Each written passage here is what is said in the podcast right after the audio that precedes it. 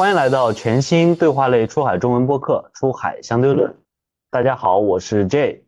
大家好，我是嘉瑞。今天我们聊的话题呢是近期火爆全球的 ChatGPT。我们是第一次尝试一种线上直播的方式。然后最后呢，我们会有这个观众提问的环节，直播间里的观众呢可以到时候向嘉宾提问哈。然后另外一个不同呢是这期这个嘉瑞有双重身份啊，他不仅是出海相对论的主播，同时也是嘉宾之一啊，因为他的背景和经历呢其实和这个话题高度相关啊。然后我们也非常有幸能够邀请到另外两位重磅嘉宾，一位呢是在我身边的这位这个微软中国的 CTO 韦青老师。另外一位呢是这个微软的 Regional Director，同时也是一位非常资深的投资人李卓环老师，他此时正在美国远程和我们连线啊。那按照惯例呢，我们先请各位嘉宾和大家打个招呼，然后也简单介绍一下自己的经历，还有目前主要在做的事情啊。请韦清老师先来吧。啊，我先来，好，先哎，线上的朋友们大家好哈，应该有蛮多熟悉的朋友们在线上一块共同交流啊。我是韦清，微软中国首席技术官，同时呢，我现在也是。担任一个微软的合资公司的总经理，所以呢，今天呢，可能是以一种技术的身份和使用技术者的身份，共同来跟大家交流一下我们对这个现在的技术的变化的看法。嗯，卓华老师，好的，大家好，非常高兴今天能和呃伟清老师、嘉瑞，还有在我们的出海相对论这里和大家见面。呃，那我现在呢是在湾区。呃，在 Plug Play 一个硅谷的孵化器里面做 Venture Partner，主要在看呢关于 Language AI，啊大家知道就是现在的大语言模型，呃，或者说我最喜欢的，在过去七年里面专注在 Conversational AI 和 Chatbot 领域的早期的创业项目的投资和孵化。那我自己同时呢，也是一个三十多年的程序员啊，一直在最近这些年在 GitHub 上面也写了非常非常多的代码，呃，被评选为了全美 Top 四和全中国 Top 七的 Contributor。啊，所以希望在啊接下来呢，有啊和大家交流 Chat GPT 的同时，也希望以后大家如果有 Chat Bot 相关的想法呀，啊技术或者是创业项目，多多和我联系和交流，谢谢。嗯，嘉瑞也这个正式的完整的介绍一下自己吧。嗯，我在这里介绍一下我和 Chat Bot 和聊天机器人的一些背景信息。嗯，八年前呢，然后我和周环一起做了一个开源项目叫 WeChaty 那今天呢，它是全球最大的对话式 RPA 的开源项目。然后五年前呢，我给百度做了一套对话式 AI 的课程。那今天呢，也在百度的官网上为很多的开发者呃去提供这种从零到一搭建聊天机器人的课程。那三年前呢，呃，我出版了这个 Chatbot 的新书啊，就这本书 成为我的这个背景啊，也是我和周涵啊一起写的这本书，是讲的如何从零到一搭建聊天机器人啊。那我的公司呢，过去八年也一直基于呃微信生态啊，基于各个 IM 在为企业提供对话式营销云的服务啊。那我一直坚信呢。呃，IM 包括 Chat Apps 已经逐渐代替了传统的电话短信，成为新一代的运营商。所有过去基于电话短信的业务都值得在新的 IM 上重做一遍。那对话式营销是未来营销的新趋势。嗯，OK，嗯，毫无疑问啊，这个 Chat GPT 已经成为了全球信息技术产业界的现象级的产品。二零二二年十一月三十号推出之后，仅仅两个月，它在今年一月末的月活用户已经突破了一个亿啊。成为史上用户增长最快的消费级应用程序。根据 World of Engineering 整理的一份达到全球一亿用户所用时间的排名显示呢，Twitter 达到一亿用户用了五年，那 Facebook 用了四年半，Instagram 用了两年半，就连火爆全球的 TikTok 也用了九个月。那三位都是 AI 圈的这个前辈啊，想先问问大家各自这个第一次体验 ChatGPT 时候的这个时间，然后目的以及个人的感受啊，还是请这个韦清老师先来吧。啊，我用这个也是在刚推出来就开始用了，去年差不多就十呃十一月份，然后之前的话大家也知道，过去这一两年的话，这 A I G C 的这个势头还是蛮猛的，所以我呢作为一个技术人员吧，各方面都去尝试。嗯，刚开始用的时候呢，感觉到确实，哎，这次的这个对话的效果确实跟原来不很大不一样了。当然了，咱们也知道，一般来说搞技术的话呢，通常不会被它表面的这种现象所误导，总想知道它背后为什么。哎，为什么会有这样子？那么就也花了很多时间去了解它背后的，包括那些写的这几个论文啊，它的过程。那么呢，呃，第一方面觉得呢，确实是一个很强大的工具，而且呢，它的真正强大应该是要去就 embedding 到，实际上就是并入到呢我们日常的工作中去，就是工作流里面加入这个。今天估计一会儿嘉瑞可能也会讲这些话题哈，我觉得这个是非常重要的。那么另外的话呢，又不要把它呃神化，尤其不要把它魅化，因为这些东西有时候就像一个，它越表现的有可能像人类这样子，我们作为人类来讲，越要比较清醒认识到它是一种机器的能力。如果再辅之以包上一层，比方我们经常讲，比方包上一层人皮的话，有时候反而会让人们误解到机器到底发展到什么程度了。所以就像我也在看 OpenAI 的几个领导者吧，他们其实说的也蛮好的。他们说他们在做这时候知道也很强大，同时呢也知道呢。很多功能也都是试出来的，不是说好像谁有先天神勇啊就能够知道怎么怎么样。这也是这个时代的最大特点，不要神化它，也不要妖魔化它，拥抱它，理解它。但是呢，要保持住我们的人性。那么那些做的这些人也是一样，就是而且一定要强调呢，说这是机器的能力，不是人的能力。那么机器的能力跟人的能力有什么不同？其实反而对我们来说呢是一个很大的话题。为什么呢？一会儿可能也展开讲啊，主要就是。要确保呢，我认为现在是一个新的人机时代，就是人跟机器那么结合之后，让机器帮助人，人指挥机器，达到它的结果的最优化。这是我用这几个月的一个特别深刻的体会。一会儿几位老师一块来，咱们可以畅所欲言，一块写。嗯，周华老师。哎，好啊，这个 我其实。用 GPT 呃是在什么地方呢？是当时我在美国第一次参加了这个 NIPS 会议啊，大家知道 Machine Learning 的 NIPS 会议。那去年的十一月底呢，是呃三年疫情之后第一次线下的 NIPS，大概有四万个这个 PhD 去讲论文。呃，刚巧 ChatGPT 也是在这个时候发布的，呃，我我不知道是故意的还赶巧了。然后给我的印象呢是，呃，就像伟清老师说的，就大家其实啊都弄不明白是为什么它能这么厉害啊。所以呢，几乎是 ChatGPT 的能力超出了所有的这些 machine learning 的 PhD 这些 researcher 他们的预期，所以每一个人都在非常非常惊讶的讨论这个 ChatGPT 的能力啊，呃，而且我还特别清楚的记得这个 ChatGPT OpenAI 好像没有在 NIPS 上有展台，但是 DeepMind 有，然后呢，DeepMind 发布了他们最新的一个对话的模型。呃，我去他们展台上看了他们的这个 DeepMind 的这个 researcher，很认真的展示之后呢，首先就是说觉得确实他的模型能力非常强，啊，比起以前我们看到的强太多了，已经非常非常厉害了，啊，本来其实是挺好的一件事，但是不巧在哪儿？不巧在 ChatGPT 也出来了。然后把他们和 ChatGPT 比起来之后呢，就觉得说，哇，为什么 ChatGPT 这么这么好？然后你这个模型好像很笨的样子，所以我当时印象特别的深。与合成量。所有呃所有的 researcher 都很惊讶啊，所以接下来就进入了这个 ChatGPT 的飞速爆发的时期啊。那当然我后来也听说，其实当时 OpenAI 发布 ChatGPT 可能也是无心插柳啊。那是不是说他们觉得会有这么大的效果，或者说他们在？把这个产品拿给呃互联网用户使用之前，是不是能够发现了这么多 prompt，能起到这么神奇的效果？呃，其实我觉得可能真的没有。但是呢，就好像一个一个一块玉一样啊，它在 OpenAI 做出来之后，没有被发现那么厉害，但是被所有的网民给打磨出来了，呃，成就了今天的 ChatGPT 啊。所以这是我最开始和 ChatGPT 这个相见的感受。嗯，贾瑞。嗯，对，然后我相对可能会呃落后一点点，然后大概一月份左右的时候，然后因为最早我知道这个事儿推出来的时候，看了一些文章，然后当时后来因为大家也知道，就是使用上有一些挑战，嗯，大各种各种门槛儿，然后后来一月份的时候我试了一下啊，然后试了一下，我感觉嗯第一次试的时候感觉还行，就是能聊一些啊，但整体最让我惊讶到的是有一件事儿，就是。就是因为我最近也在申请这个微软的 R&D，就是对，然后我在申请 R&D 的过程中呢，然后因为我这个时候他不会因为这个把我从 R&D 又又给我打回来吧，因为我用这个 ChatGPT 写的，然后因为当时有一个问题，然后他问，因为 R&D 要展示他的领导力嘛。啊，有一个有一个叫如何展示你的领导力，然后有一个问题就是说，你作为公司董事会的成员，然后你为公司做了哪些的贡献，展示你的领导力啊。然后那我是我们公，我肯定是我们公司董事会成员，但是我也不知道这个问题用英文怎么能非常详细的把它表达一下。然后我就去 Google 搜，然后 Google 搜完了以后，大部分内容都是告诉我，我用什么样的方式可以激发我的董事会成员做得更好啊，所有都是这样的问题，这样的内容。然后我就觉得很难受，然后我就抱着试一试的心态，就用这个 ChatGPT 帮我生成，然后结果他帮我生成一个特别好的一个小作文，就是说我在董事会发挥了什么样的作用，怎么怎么样，做了一些事儿，确实也都做了，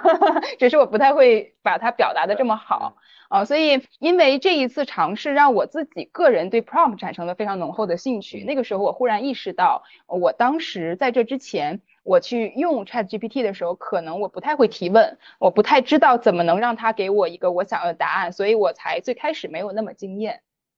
嗯，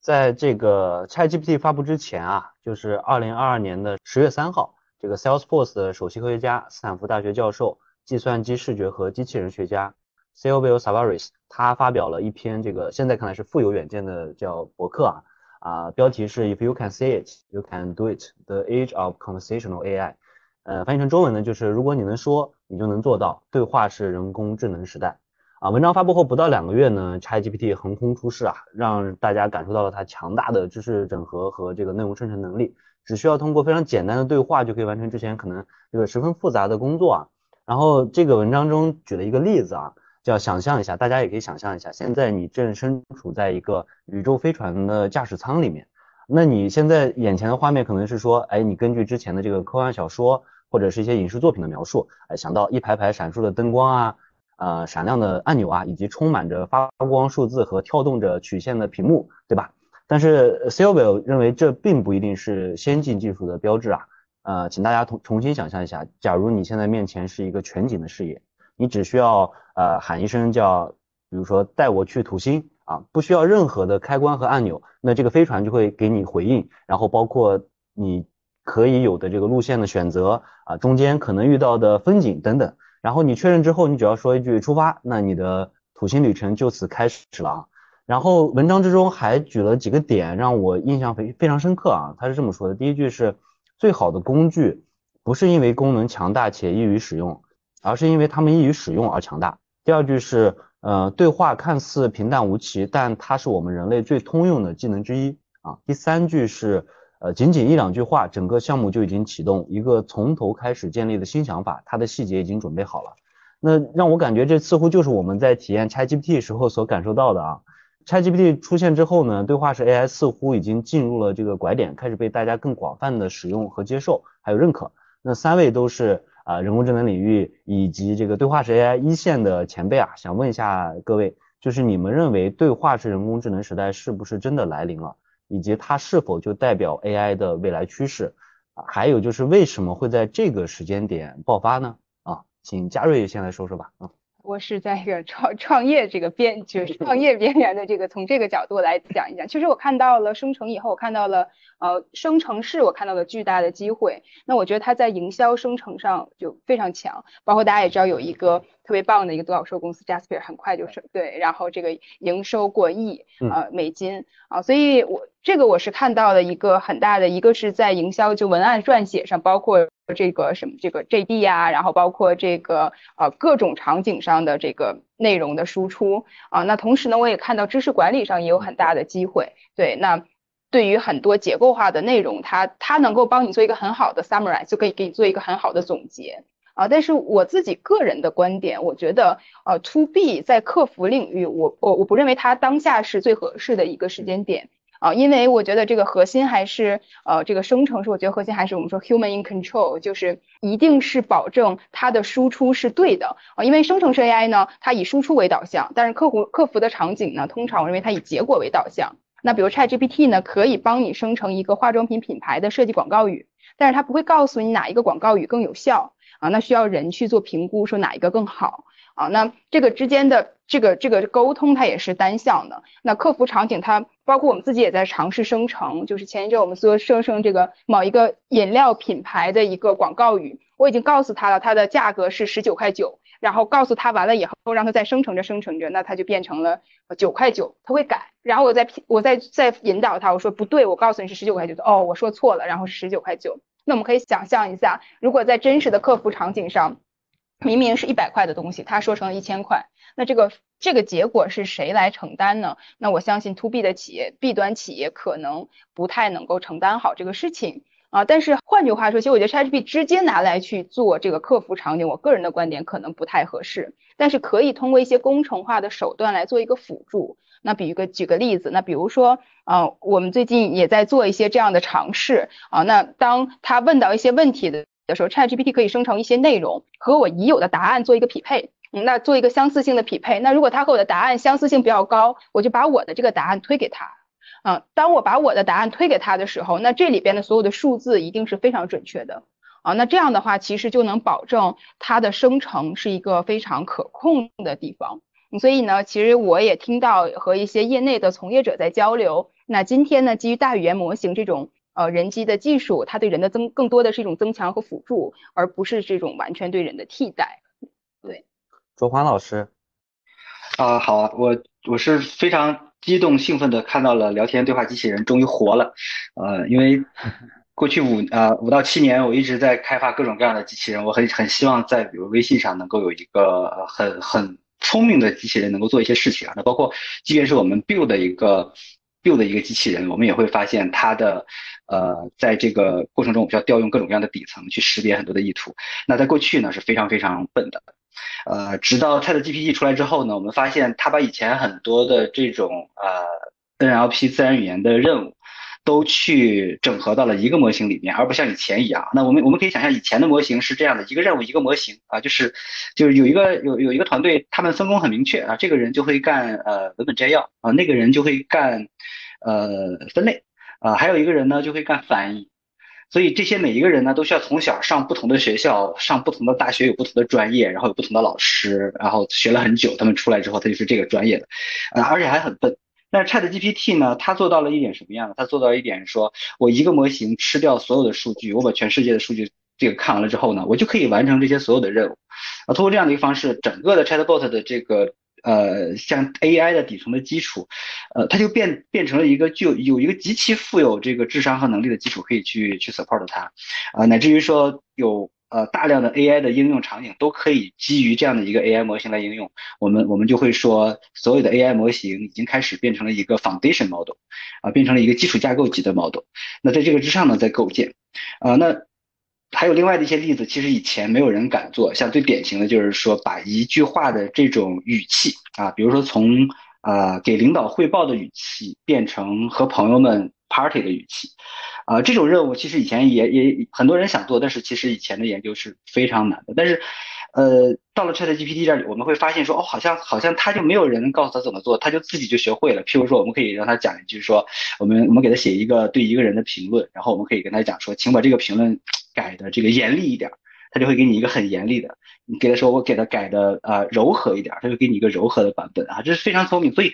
所以我是真的觉得，呃。ChatGPT 让我们看到了 AGI 的曙光，通用人工智能已经来到了，而典型的这个呃研究研究人员发现，它的里程是是是 ChatGPT 这种模型，它的特点是它的模型超过了这个一百个 billion 的这个参数量啊。那么当这个模型超过一百个 billion 的参数量呢，它就达到了一种我们叫做涌现的智商啊，就是就是它本来很笨，但是因为它量太大了，呃堆到一百个 B 里之后呢，就叫一种涌现的现象，就变得很聪明。啊，所以我是非常非常兴奋。我相信接下来的大量的机会都会存在于像 ChatGPT 这样的 AGI 的这个 Model Foundation 上啊，我们的 AI 成为了一个 Foundation，那么会有更多的 Startup 可以有更多的商业机会去 build 出来更有价值的应用啊，这样子。对，就是感觉到这个叫大力出奇迹这种感觉，嗯。然后请那个伟清老师也来说说自己的想法。对，首先我觉得刚才讲的特别好哈，那么。我自己来讲呢，首先我过去这几年嘛，我也想跟大家分享一下我花的精力在哪些方面。第一呢，当然是不断的去呃跟随这个人工智能领域的发展，那么就是了解它到底是怎么回事。第二呢，是考虑怎么能让它用起来，但变成从有到用。那么第三呢，我又花了很多精力去了解一下脑神经科学的进展，就是了解人是怎么回事。也正是因为这三方面的这种投入呢，我想跟大家分享两个话题哈。一个就是说，在这一轮的以 ChatGPT 为代表的人工智能的这种进步，比方不管说是 AIGC 还是 AGI 的话，它的背后是什么呢？我觉着我目前的总结哈，我觉着可能我们是呃高估了知识的复杂度，人类知识的复杂度，但是呢又低估了人类思想的深刻度。为什么这么说呢？因为我觉得这个这次的大模型，所以刚才我也特别同意周环的观点啊，就这其实咱们应该不要停留在 ChatGPT，ChatGPT 它只是按照微软研究院那些科学家讲的话呢，它也只是一个 foundation model 基础模型的一个实例，一个 instance。嗯，那么也就是说呢，咱们搞技术都知道，当它 instant 涌现出一个 ChatGPT 呢，我们最好大概率相信的话，那些真正搞科研的这批科学家和工程师的话呢，他们早已经 move on 了，往下走了。也就是说，某种意义来讲，在 ChatGPT 这个领域的技术呢，它已经 game over 了，已经结束了。但是呢，会往下走。那也就是往下看呢，冰山一角的这个角一角是 ChatGPT，底下呢，我们当然可以称之为 GPT 呀、一二三这种模型。那么再往下，又可以看到是一个 foundation model 基础模型。那么再往下，我觉着呢，还是要回到最基本的，不管是 transformer，还是包括原来的这个语言模型和整个的 NLP 里面的概念。也就是说呢，它不管怎么长出来的话，由于它的数据量太大了，那么加上模型很大的话呢，它的这种我把它称之为字与字之间的概率关系的一个空间模型。涌现出了一些原来我们以为很难的一种模式出来。那么理解这个道理之后的话呢，我们就还是要明白，它就是一种更加呃完备的概率空间的距离的描述。我觉得这是还是它的本质并没有变。那么，那么 ChatGPT 的话，它是也就是说呢，这个模型的话，由于它足够大了，把记忆解决，就把知识的记忆解决了。然后呢，又通过 ChatGPT 这种方式的话呢，把它又能够调用出来。呃，我是认为呢，到此打住了，因为它没法产生更多的知识。那么为什么它会给给我们一些感觉呢？就像在在这个创新领域哈，我特别用愿意用这个 JPL，可能也是周环你现在湾区那边的话，那个 Pasadena 对吧？这个 Caltech 后面那个 JPL 实验室的首席工程师一直说的，就詹春丽一直说的，说 Integration is also innovation。就是说，这个排列组合完之后也是一种创新。那么，我认为大概率事件的话，它这模型背后呢，就是把海量的知识把它记忆下来之后，通过这个调取的话呢排列组合呢，产生出了很多我们认为比较新颖的，但实际上呢，还是没有跨越出这个知识库的边界。而人类的思想呢，我们是大概率事件是可以跨出这个边界的。所以刚才讲了，就第一个问题就是机器怎么去用，我们要用它这种知识的能力。但是第二个问题就更加严严峻的挑战，对我们来说就是如何保持人的思想的深刻性，就是反而呢是让机器把这种知识的存储和基础使用呢让机器去做，但人的思想，人何以为人去思想？这呢是我现在也在花很多精力在去研究的话题，就是包括在教育领域啊，包括在进一步培训机器的领域和人怎么样更用好机器领域的话呢？要守住人最擅长的什么？可能刚刚嘉瑞讲的就是这个 prompt engineering。其实你发现没有，这个 prompt 就是人的主观能动性。在了解了这个机器的特点之后，对它的一种更更大利用。而这个 prompt engineering 其实是人的主观能动性在里面的。所以我觉得正是这样的话呢，是人机的双方面都要有全方位的发展，不能只顾一面，而是全方位的。对我特别同意您刚刚讲到，一个是 prompt engineer，然后还有一个刚刚讲到说在教育领域。我前两天正好也在，因为我们服务了很多在线教育公司，然后我们正好在我们句子句子最近花了很多力气在 ChatGPT 上，然后正好就和这家非常头部的在线教育公司 CTO 聊到这个事儿，说在在线教育领域的一个应用。嗯。那现在我们都知道有很多做少儿编程。嗯。那少儿编程对于小孩来讲，学教的是什么？教他的是这种逻辑。嗯。啊，教他的是这种数理结构。那我觉得其实这是我自己的一个观点哈，我觉得其实可能从小要教他是 prompt。核心是如何提问，嗯，其实我觉得可能在包括我，我觉得我在整个成长的过程中一直没有，就是后面才一点点学习到如何提问。其实当你学会提一个好问题的时候，可能你就能达到答案，或者是找到了如何去找到这个问题答案的方法。那这个其实是我觉得从小就应该去培养的。那我觉得这个是在教育领域也是一个非常有。有有有意义的一件事情，对，忽然就是顺着这个魏星老师说的，这太好了。我我想再加一点，要么周华你那边有这个话题，咱先别往下走，还有什么要补充的吗？呃，我觉得我我也是有一个感觉，我前两天说，就是现在所有的使用 AI 的这些开发者和创业者，都在学习成为呃幼教老师和小学老师。啊，他都在尽可能的哄着 Chat GPT，然后用各种各样的引导词，然后诱导他，比如说，呃，问一个问题说，你看要分四步啊，第一步呢要把这两个放在一起，第二步把这两个放在一起，第三步呢把他们两个加起来，所以第四步你等到这个，这个就是那个叫 sort of chain。那所有他们这些其实都是我相信是幼教老师和小学的小同小朋友们要学的，我就觉得真的是人类现在在把这个 AI 模型当做小朋友在养。对，我想就再加上补充一点，也是刚才嘉蕊说的，我的特别感同身受什么呢？就是我在二十多年前啊，在跟一个就是去当时是去日本做那程序员的一个朋友聊天哈，他说他的这个还是蛮受震撼，他说他在那个他的那组织里面哈。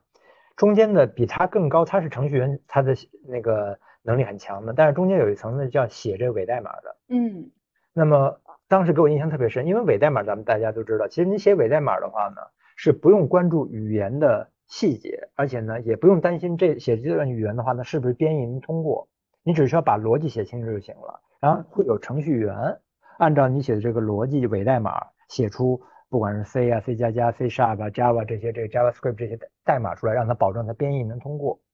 这点我觉着在 ChatGPT 代表的这类大模型产生的这种语言能力上的话呢，是你刚才说的这个怎么问问题，还有什么呢？如何能够更加逻辑的描述这个问题，或者描述你想做的？那么具体这件事做，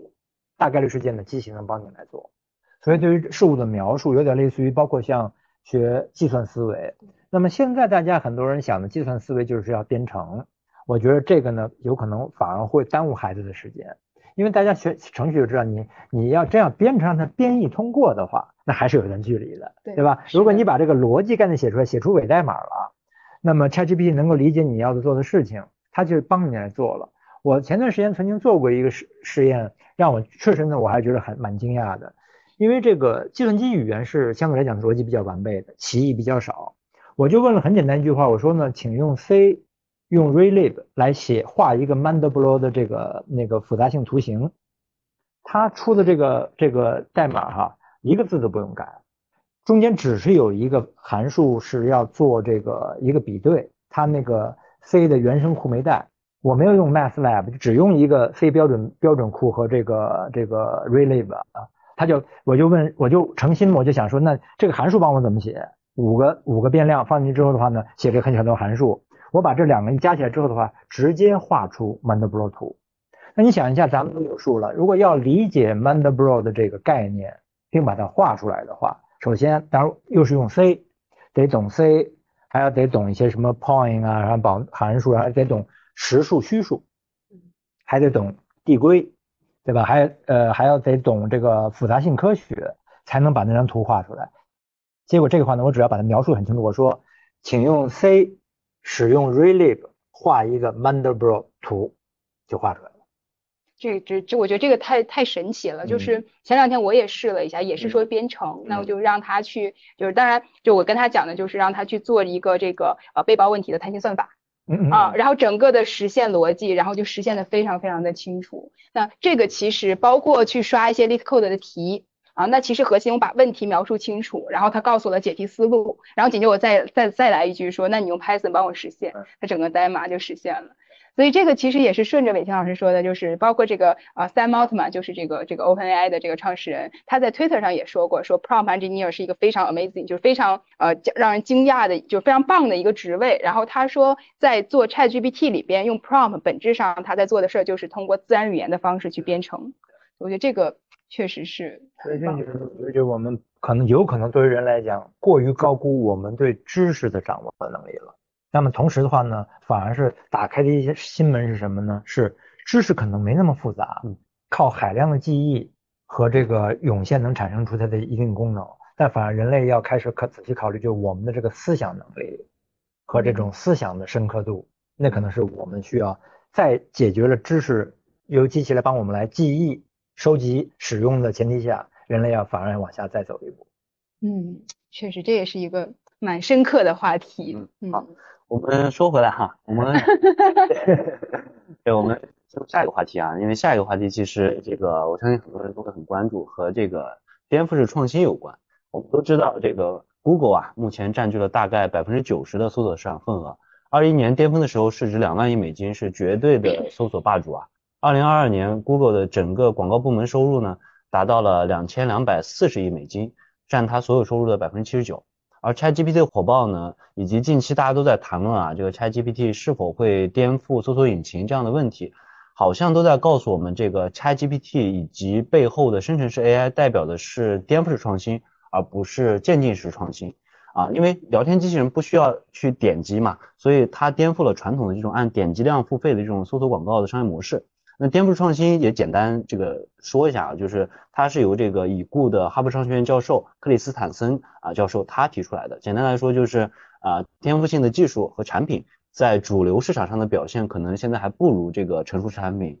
但是有些局部的、边缘的、新的用户看重的其他特点，比如说一般情况下，基于颠覆性技术的产品更便宜啊，更简单，使用起来更方便，而且有的时候这个颠覆性技术。正是诞生于当前的这个市场领导者，比如说这个柯达，他的故事啊。那这样来看呢，似乎又一场经典的颠覆式创新剧情呢正在上演。Google 曾经依靠颠覆式创新走向这个搜索的霸主地位，它在人工智能领域也一直是保持领先的啊。它发明那个 Transformer 那个模型，更是奠定了现在大模型的一个基础基调。而微软曾经被认为是这个颠覆创新受害者的典型代表，因为过去十多年这个 PC 互联网逐渐被这个移动互联网取代。如今通过和这个 OpenAI 这样一个外部的创新机构，以独特的架构和这个利益分配机制啊，有希望通过 Bing 结合 ChatGPT 这样的方式啊，成为这个搜索领域新的颠覆者啊。为什么这么说呢？因为就目前的情况来看，其实 ChatGPT 以及 Bing 已经掌握了这个先发优势啊，全球人都都知道了，而且它把这个数据飞轮啊转转起来了。但是 Google 在2021年公布它的另一个模型叫 Lambda 的时候，其实它的参数级别还有相关的能力。明显不低于甚至高于当时的 GPT 三啊，但是它却迟迟不敢公测这个效果啊。包括去年大家应该有印象，有一个 Lambda 的工程师，他说，就他跟 Lambda 对话的时候，觉得 Lambda 产生了感知和个人意识，然后后来这个新闻就不了了之了啊。相关人士表示呢，Google 就是因为作为这个市场领导者，害怕出现失误，从而引发公众的不信任和股价的下滑啊。当然我们说回来，这个 Google 肯定并不一定啊，注此。呃，注定这个就此衰落啊！虽然前段时间它发布那个 Bard 有一点点小问题，但我们都知道，Google 在人工智能方面的实力远远不止如此，而且 Google 还有它的云计算，包括它的 YouTube 的主导地位依然在不断的强化，它的搜索业务似乎已经到达了顶峰，但是依然有分配的现金流和这个海量的利润啊。那那个马克吐温说呢，叫历史不会重复，但是会押韵，因为三位不仅有这个人工智能的背景，相相信这个观众也都能看出来。然后，但是也有自己独特的视角，比如说像微软这样超大型的企业的高维的视角，然后像投资人这样的视角，还有创业者这样的视角。那我们不做预测啊，仅从现在现有的这个信息来看，也想听听大家的观点，就是啊，为什么 Google 没有做出这个 ChatGPT，以及这个市场领导者如何打破颠覆式创新这样一个魔咒呢？啊，想先请伟清老师说说。行。我觉得这个话题我倒是非常感受非常深，因为过去我在几十年的职场生涯中吧，就是有若数次承担的，要么就是按照 Christensen 讲的，是你的现任者被挑战者超越，嗯，或者要么就是别人是现任者，我们超越当当时那个现任者是充当挑战的这种角色，那么感受其实是非常深的。您刚才说的特别重要一点什么呢？我觉得这个现任者啊他叫做 incumbent，嗯嗯，他有时候呢会不理解。现任者本身啊，他就是要被挑战的，嗯，也就是说呢，他现任者他应该是默认的默认值，就是要被人拉下来。但很多现任者的话呢，会把自己当成是 market leader，嗯，所以这点的话，我倒觉得微软这方面其实感受还是非常深的。我印象特别深的就是萨提亚刚刚做 CEO 的时候，我这个故事经常跟很多人交流哈。他的第一次全球的这个就是高级经理的这个大会啊，他就跟大家讲，他说呢，我建议大家呢，咱们。不要再用 market leader 市场领导者这个词了，用什么呢？最多用 incumbent 现任者。他这个当时其实我没有特别理解，虽然当时也有这个 Christensen 的这本书啊，也在看。后来我几年之后，尤其在经历了这个人工智能啊、云计算的这这一整轮之后的话呢，我的领悟是什么呢？他就这样，incumbent 呢，对每一个领导者和这个所谓的这个现任的领市场领袖的公司来讲，都有两个好处。第一的话呢，叫胜不骄。因为你就你的默认值是要被拉下来的。第二呢，其实叫败不馁，因为也就是说，既然你是所有的这个 market leadership 都是暂时的，那也别着急，反而是要稳住自己的脚步，一步一步的以客户为导向，客户需求为导向，而不是以我认为啊，就是以竞争对手为导向，嗯，因为以竞争对手为导向吧，永远是跟在别人屁股后面走，而以客户满足客户需求为导向呢，你永远引领的是时代的潮流。那么说起这个话呢，再回答刚才您的问题哈，那么就还是以微软为例吧。呃，你看这几间公司的初心是略有不同的。对，呃，OpenAI 很简单，他说 AGI 对吧？Sam Altman 说了很多，所以他的愿景是有很大的愿景的。那天那个孙茂松教授吧，就清华他，我觉得他有句话说的特别好，他说从这个 OpenAI 做的事情看来的话呢，他们是因为有远大理想而做出了一个伟大产品，但并不是因为要赚很多钱做出个伟大产品，所以是理想驱动的。当然了。这理想是不是能实现？这个倒是再说的是啊，但我只就是他们是有极强的那种理想的驱动力，嗯，这是 OpenAI 做出这个了。那么谷歌呢？你发现没？就是它是还是搜索，所以呢，它会在很犹豫，说我这会不会影响啊，或怎么样？但实际上，我去年十二月份写这篇文章，我就讲，我说我别下的结论下太早，我觉得那谷歌也不会闲着的呀，对吧？他也可能就想明白，就是往前走嘛。因为微软我们也确实这么翻过身来的。那你看微软的话呢，做的就也是很有它的章法是什么呢？它是把这些能力利用到啊，就刚才我说嵌入到它现有产品，嗯，在 Bing 里面，在 Teams 里面，前几天刚刚宣布的在 Dynamics 三六五，我觉得那个就是微软的一个最大特点。其实这个工就是工具，不要把它神化成什么，哎呀，就怎么人类又进入什么新的时代了？我觉得少来这种宏大叙事，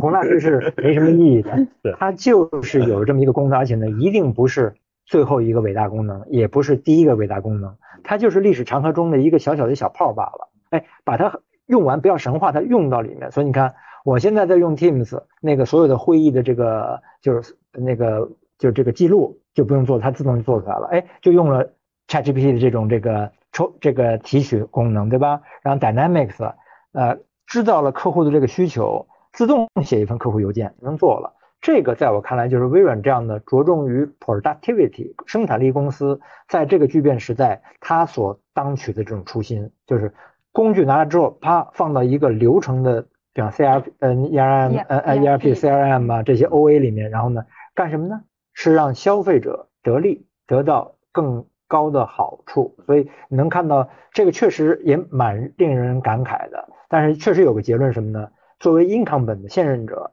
如果真以为市场领袖是定态的，而不是说市场领袖的使命就是要被人拉下来，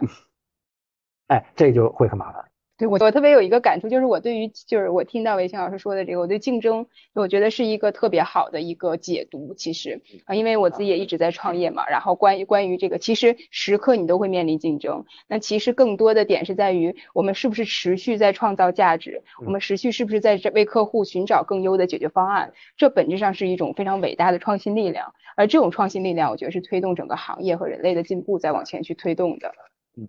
好，周周华老师。啊，我想补充一个，我觉得我一直有一个观点，OpenAI 推出这个 ChatGPT，呃，除了他们很厉害，像伟清老师说，他们有理想，啊，当然他们也很厉害。啊，但是有另外一个角度，就是这是这也是整个的这个社会，包括 Google、呃呃 Facebook、Nvidia、微软，大家一起共同去探索的一个结果。呃，因为说实话，我我我我感觉在它推出之前，其实整个行业界是不太清楚知道大力出奇迹能出成什么样的，所以呃大家分别在不同的路上在进行前面的探索。呃，但是因为呃可能比如 Google 它的产品业务线比较长，它做了很多很多的东西，所以虽然 Transformer 他们做出来之后，但他们并没有在条路上去一一条路这个 all in 去聚焦到极致去做，但是 OpenAI 它就选择了一个说，比如他以前也做了很多呃这个其他的方方面面的 AGI 打游戏啊等等，但后来他大量的资源，包括微软给他的所有的资源，他都拿来训练这个大语言模型，而在他训练成功之前，大家并不知道能达到如此好的效果。啊，譬如说，一直到现在，可能在在 Facebook 还有一篇论文啊，我听说这个这个论文就是专门研究如何复现 ChatGPT，啊，但是呢，发布的时候呢，因为它没有复现成功，所以这篇论文主要的 contribution 就是说我告诉大家怎么样复现 ChatGPT 是复现不出来的啊，所以这个给出了很多错误的例子啊。那其实我我觉得这个反过来看，ChatGPT 的出现真的就是整个社会大家一起的一些 researcher 尝试了各种各样的路，摸摸着黑前进，摸着石头过河，哎。刚好 Chat OpenAI 摸到了这个 通往 AGI 的第一条路，啊，这是我觉得第一点。那第二点，我我相信这个会很快就能够赶得上，比如 Google 可能很快就有一个和 ChatGPT 同样级别的模型出来啊。那我。根据内部的消息，大概在三月中旬它就会 release，呃，API 大概四月份就之前就可以能拿得到啊。然后我也知道 NVIDIA 三月二十四号的会上就就发布了一个开源的项目，它讲的就是说如何用一千零二十四块 A 一百就能够复现一个一百七十五个 billion 的 ChatGPT 这样的模型啊，而且给你训练好啊。那他把这个 open source 之后，我相信他的卡会卖得更好，但是也会打开一扇大门，让所有的人在使用这个 ChatGPT 的这种 AI 的能力上面都开始。是所有的所有的大公司，甚至一些中型的公司都有机会步入到 AGI 的这个训练模型的这条路上面来，啊，所以我想分享这样的一个观点给大家。嗯嗯。嘉瑞也来说说，嗯，对，对，因为我们聊到这个，对我也特别，我卓涵刚才有一个观点和我，我和他观点是非常像的。其实整体这是一个人类共同的智慧的结晶啊。那包括我们说 Chat GPT，包括说 GPT 的 T 是什么？T 就是 Transformer，那 Transformer 是 Google 提出来的。包括我研究 Prompt 以后，我会发现 Prompt 有一个特别火的一个说法，就叫做 Chain of Prompt，也是二零二零年二二零二二年的时候，由 Google 大脑的团队的人来在论文里边提出来的，是怎么去。通过呃这个中间就持续的提问，然后中间方法把它拆的越来越细，然后最后达到一个最好的效果。那我们会发现，其实今天我们说的所有的 ChatGPT 周围的东西，好多都离不开 Google 的影子。那很难说到底是谁在做颠覆式创新，或者是或者说我觉得，包括像周环刚才的观点，其实这个所谓的这个颠覆创颠覆式创新，可能它不是由一家公司来完成的啊。包括其实我们经常会举一个例子，说五个馒头的故事。那就是我吃了五个馒头，那其实我前四个馒头就吃完了，我吃第五个馒头饱了，但我能不能不吃前四个馒头？那这是不可能的啊！所以这个其实是呃，是不是谁颠覆了谁？那我们今天看到，它还真的是人类共同智慧的结晶。那包括其实整个在通往整个 AGI 的路上啊，有一点像伟清老师说的，这种人类就是这种理想啊，理想驱动特别特别的重要。那为什么 OpenAI 能够做出这样的理想驱动？那比如说，我就特别愿意举一个例子，那就是。那哥伦布发现新大陆的例子，那哥伦布至死都觉得他找到的是印度啊，但正是因为他觉得他找到的是印度，即使他找到的不是印度，这件事儿也有一个非常大的一个时代的意义和价值，而这件事本质就是一个理想驱动的啊，并且推动人类社会进步的这样的一件事情。对，对，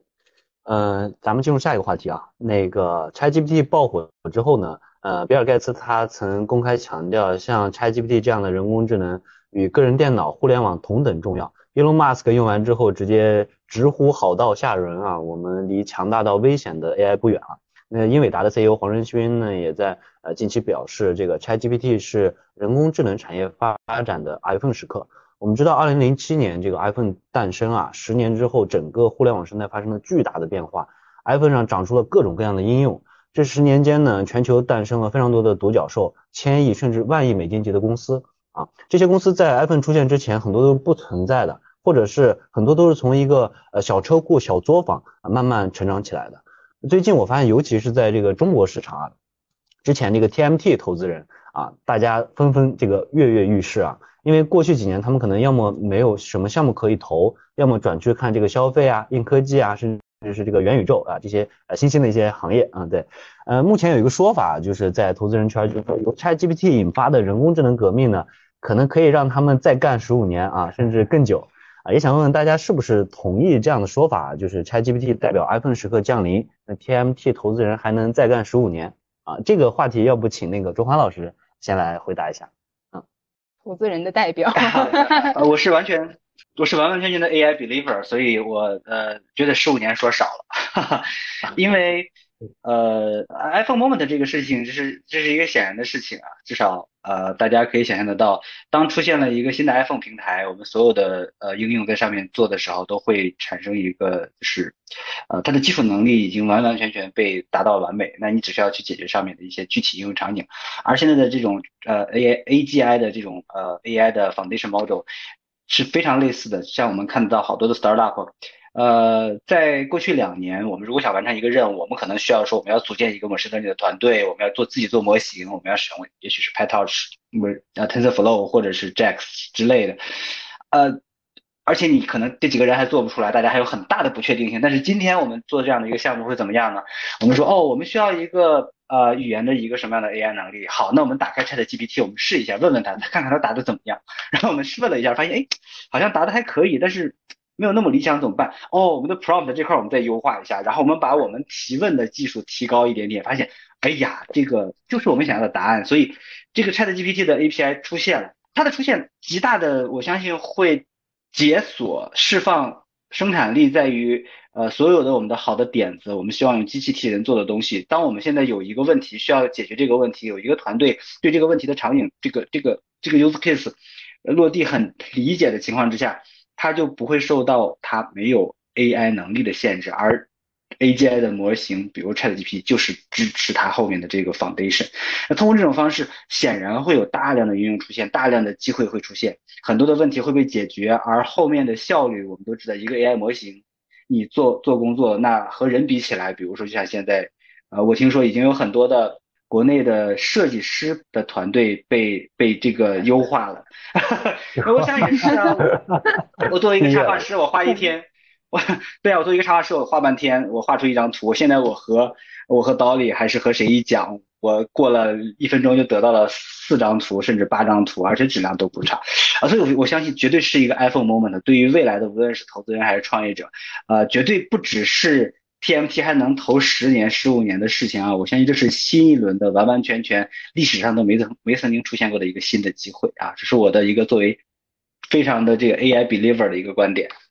嗯，嘉瑞也来说说。哎，我从创业者的角度来看一看，因为 对我不是投资人哈，但我觉得确实创业者确实有非常大的机会。然后句子呢也在发力在做这件事情。然后包括其实昨天晚上我和另外我们的一个股东又打了一个小时电话，然后就在聊他他是。忽然知道我在做 Chat GPT 的啊，他是说对，因为我们早期的一个天使投资人啊，然后他他说之前在一个论坛上，然后大家聊到，然后说哎，有一家公司他做了一个就把 Chat GPT 做一个封装，你可以就对吧，直接就在可以访问在公众号，然后他说 我们就用了一下，用完他说我没注意，用到最后我发现咦这是剧作互动做的，那这不我投的公司吗？然后昨天因为我正好发了那个。我写了一个一百三十页的一个 PPT 啊，然后就是深入浅出介绍 ChatGPT 啊，也是马上我们要在极客时间在三月十五号上线的一个公开课。对，然后我发了这个以后，然后他就打电话给我，然后特别兴奋，然后就在讲啊，很多观点和周环的观点很像，然后包括我现在。我上一轮的投资也是非常的激动，就我们一直在做这样的事情啊，所以我们在整合像 ChatGPT，包括其他的一些呃生成模型，然后相当于通过 Chatbot 去提供真正意义上的基于对话的 AI 工具。那其实我觉得这也得益于从一六年开始呃一直到今天，那我们一直在做的也是和周欢一起在做的我们这个呃对话式的 RPA 开源项目 WeChat，那六行代码就可以接入搭建不同的 Chatbot。那之所以我聊到说得益于哦，就是因为经常会有什么什么时刻到来，什么 iPhone 时刻呀等等啊。那其实我觉得我可能会从创业者的角度来讲，某一个时刻到来的时候，你必须保证你是 ready 的啊。那对，那可能必须得保证你的团队是 ready 的。那比如说你们的知识储备，所有东西都是 ready 的，才能够出发。那当然，我们一定要早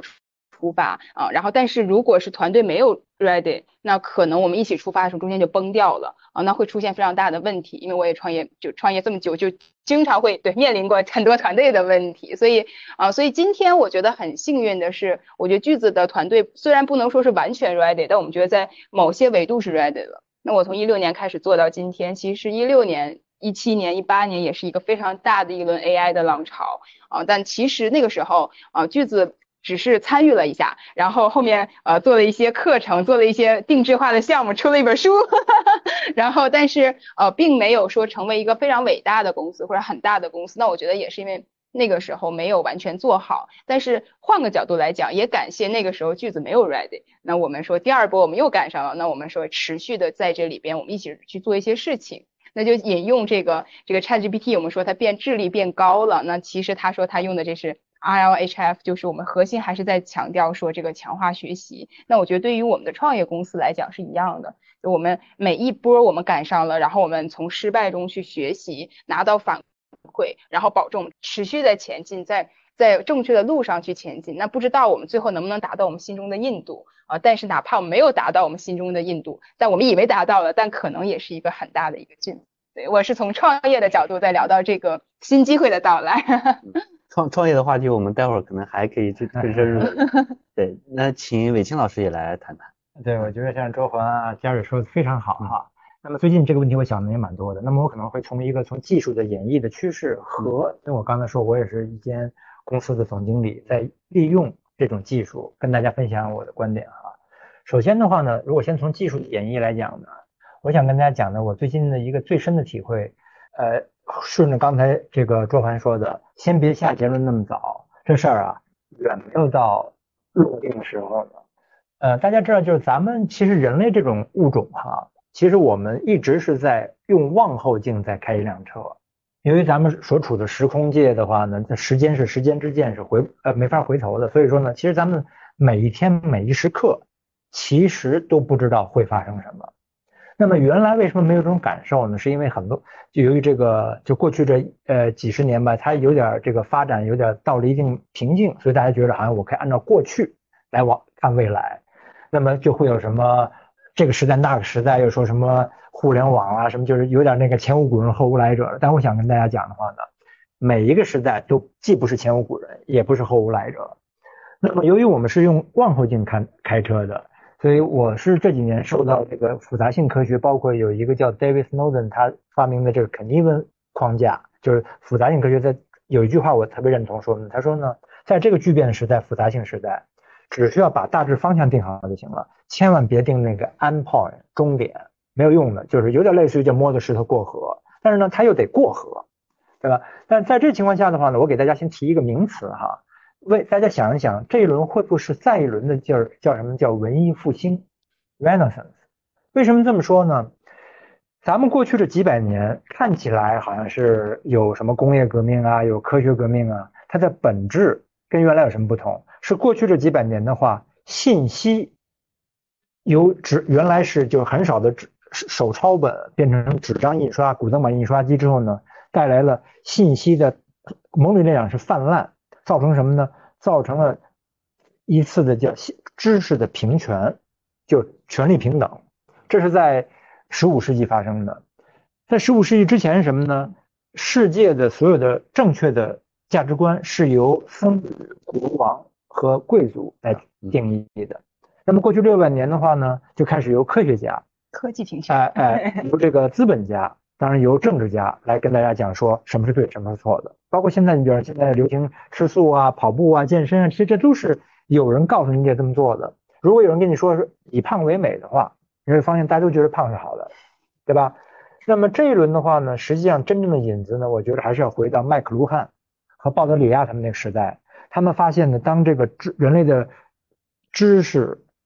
人类的知识呢是大脑思维出来的。你发现没有？思维是无法传递的，得靠什么传递？靠语言。嗯，语言那是靠纸张来传递，对吧？或者靠后来有视频、音频来传递。那么这样的话呢，又由于电子信息的这个平权，造成了更一轮的知识的平权。那么现在，比方咱们要学计算机，现在当计算机老师是很辛苦的呀，因为我们随时可以学到世界上最顶级的教授。教的那门课，那你说谁能教得过他们呢？那么你想象一下，慢慢慢慢，包括 ChatGPT，它会让每一门知识，人类的顶级知识为大家所共有。那么这样的话呢，一下子就把这个知识平权打开之后吧，那好，请问一下，谁来定义什么是对，什么是错，什么是好，什么是坏？那么就由这种定义完之后的话，我认为呢，当然我说的会大一点，我觉得应该是一两百年的历程，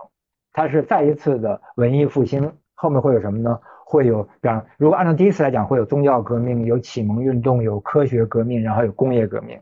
那么在应和着咱们人类通过几千年的进化，终于明白了我们的世界构成。开始以为是物质，所以呢，只要有地、有粮食、有人，就可以就可以这个国家就可以很厉害。后来发现呢是，呃那个物质完就能源，所以呢进入工业时代，你有煤有油，然后有钢铁就可以很厉害，对吧？那么现在呢，进入了信息时代。但是其实很少人去仔细想，信息时代的生存特点是什么？我认为信息时代的生存特点就是知识，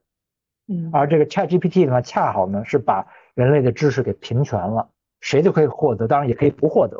那么这一来之后的话呢，那么人人做什么？你刚才那写的就是 human in the loop，对吧？LHF 的，我觉得非常非常重要。再厉害的东西，要加上人在，就是 human in the loop，人在这个里面的话呢，把它给强化，这个开的门啊。最近有本书叫做《深度学习历史》，中信出的，它里面就也是一样，它的扉页呢也是跟这个去年那本书叫《主权个人》相呼应的，都又用了这个叫做《阿卡迪亚》这本戏。阿卡迪亚这部这部戏真的很神奇，是一个英国作者写写的好莱坞的剧哈，它是把十八世纪的英国和二十一世纪的人类史相呼应，就讲的那个历史的演绎呢，其中有一句很重要的话，他说呢，人类这个门又打开一次。人类整个历史从树上下来，到什么用机器啊，怎么怎么样，打开了五六次，这次又打开了。大概率事件呢，你所有认为对的事情或知道的事情都要重新来过一遍。我觉得这个话呢，没有一百一两百年是结束不了的。所以我们是见证了一个伟大时代的帷幕的刚刚拉开，我们肯定也有这种资格呢去参与这个伟大时代，不仅为我们这一代，我觉得也要为我们的下一代，甚至下一代的下一代。开辟一个再一轮的人类的文明的复兴，这是一个非常非常非常非常宏大的一个这个。而且韦青老师的格局和认知就非常的高，高瞻远瞩那种。我觉得这确实已经到了，所以你看现在越来越多人开始停止说什么第四次工业革命啊，什么互联网啊，什么人工智能，开始说什么，开始说 Renaissance 文艺复兴。因为文艺复兴它表面上看好像是什么文艺，不是的，它是 rebirth，就是因为知识。的再次拉平平权，对造成的这个整个社会的变化，对，呃，接着刚才的问题啊，刚刚嘉瑞其实也也有聊到，我们聊一聊这个 ChatGPT 和这个 AIGC 的创业话题啊。刚刚过去的二零二二年呢，被红杉资本称为这个 AIGC 元年啊。二零二二年三月，付费 AI 绘画平台 Midjourney 推出，把这个 AI 绘画带火。二零二二年八月啊，生成模型 Stable Diffusion 正式开源，AI 绘画正式出圈。二零二二年的九月，游戏公司 CEO 兼游戏设计师 Jason Allen，通过 Midjourney 生成那个太空歌剧院啊，在美国科罗拉多州的一个艺术博览会上一举夺冠啊，彻底引爆了大众的关注。二零二二年的十月，开发 Stable Diffusion 的公司 Stability AI 获得了一点零一亿美元的呃融资，投后估值达到了十亿美金。那不只是在这个图像生成领域啊，二零二二年的十月，主打文案及内容生成的企业服务公司，刚刚嘉瑞。提到那个 Jasper 完成了1.25亿美金的融资，呃，估值达到15亿美金。然后，当然这个 ChatGPT 的创建者 OpenAI 在微软决定追加100亿美金之后，最新估值高达这个290亿美金啊。然后 Google 也在2022年底向 OpenAI 的竞争对手啊 Anthropic 呃投资了超过3亿美金，投后估值也达到了50亿美金。而且它的那个投资条款类似微软投资 OpenAI 啊。然后还有一个有意思的是，那个 Anthropic 的团队成员主要就来自于。OpenAI，所以其实这个这又是一个话题啊，就是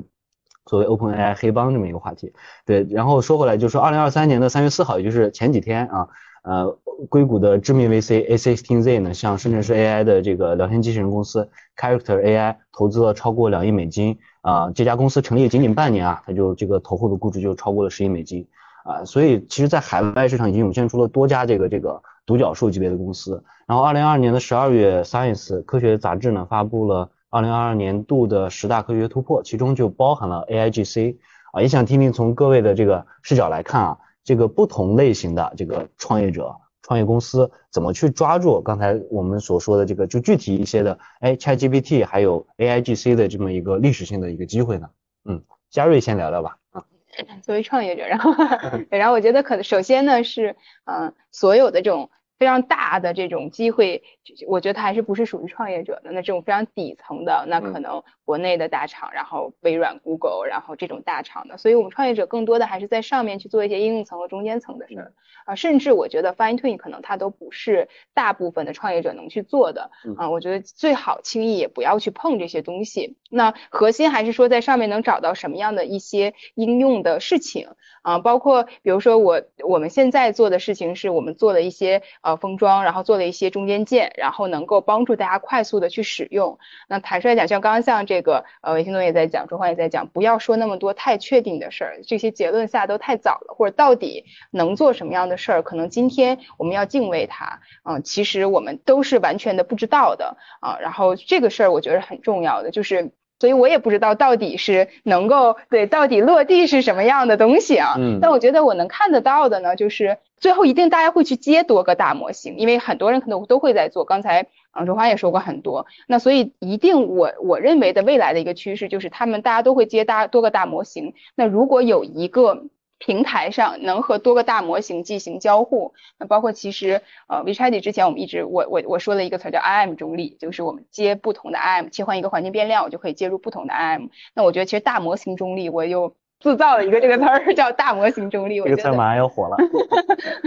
我觉得这个也是一个呃蛮有意思的一个话题。然后呃这个也是我在我是听呃王慧文在奇迹内部的分享上说的，因为正好我们之前有听过聊聊到过这个话，就是呃你一定要在漩涡的中心啊。那其实现在是一个非常伟大历历历史的时刻，我们不要去说下定义，但是你必须保证你在漩涡的中心，时刻发生了什么，然后身边人用什么，你能看得见啊，这个很重要。那我觉得对于我们公司来讲，或者说对于非常初创的公司来讲，我觉得可能 prompt 它后面有巨大的这种机会。包括我听说在 Instagram 上已经有人去买 prompt，就是这种买。然后包括海外有非常多的公司有 prompt playground，然后做的也非常的棒。嗯，我们下一期播客可能就会邀请到这个海外的一家公司，一起去聊一聊 prompt 的事情。好，那个周涵老师。对，因为您跟那个创业者打交道也蛮多的，而且正好在湾区可以看到中美的这个创业机会的一些变化，还有一些趋势啊。呃，对我我觉得呃，我是一个比较偏应用层的，所以呃，我比较赞同嘉瑞的观点啊，一个 prompt 呃能够现在用好，在我们 Chat GPT 刚刚呃活过来的这个年份，呃，在一个 AI 模型刚刚活过来的年份，我们能跟他交流，能把事儿跟他说明白了，让他把最简单的事做了。就已经能够涌现出极其大量的商业机会了。那未来有很多的不确定性，但是这个第一步，如果我们能走好，那未来的不确定性我们就都有机会去接触得到。那如果你未你你当前的第一步没有走好的话，那其实你得到的是和未来的一个割裂的一个状态。那所以我觉得第一步呢，就是要会用到 prompt，这是这是第一步。呃，同时我其实我个人会觉得 startup 啊，包括一些。中型公司，呃，很多人，呃，都试图去说我要去翻 tune 一个模型，或者我要去训练一个自己的这个 domain 的一个呃 Chat GPT，它有一个特别垂直的能力。呃，其实我个人不是特别看好这一个方向啊，因为说实话，我觉得这个 AI 模型到今天啊，OpenAI 刚训练好，呃，连 Meta 和 Google 还没弄明白怎么训练的时候，你去翻 tune 它，我觉得不是一个好主意啊，至少我觉得是这样。啊，那乃至于说你你连翻 tune 还没做好啊，Facebook 的论文还是说这个告诉你失失败失失失败训练 Chat GPT 的一百种方法的时候，你说我要去训练一个自己的垂直盾，啊，我也觉得可能挺难的啊，所以这是我的观点了。我觉得第一步先把应用层面的这个基础应用给做好，这就已经有足够大的机会了。嗯，呃，伟清老师啊。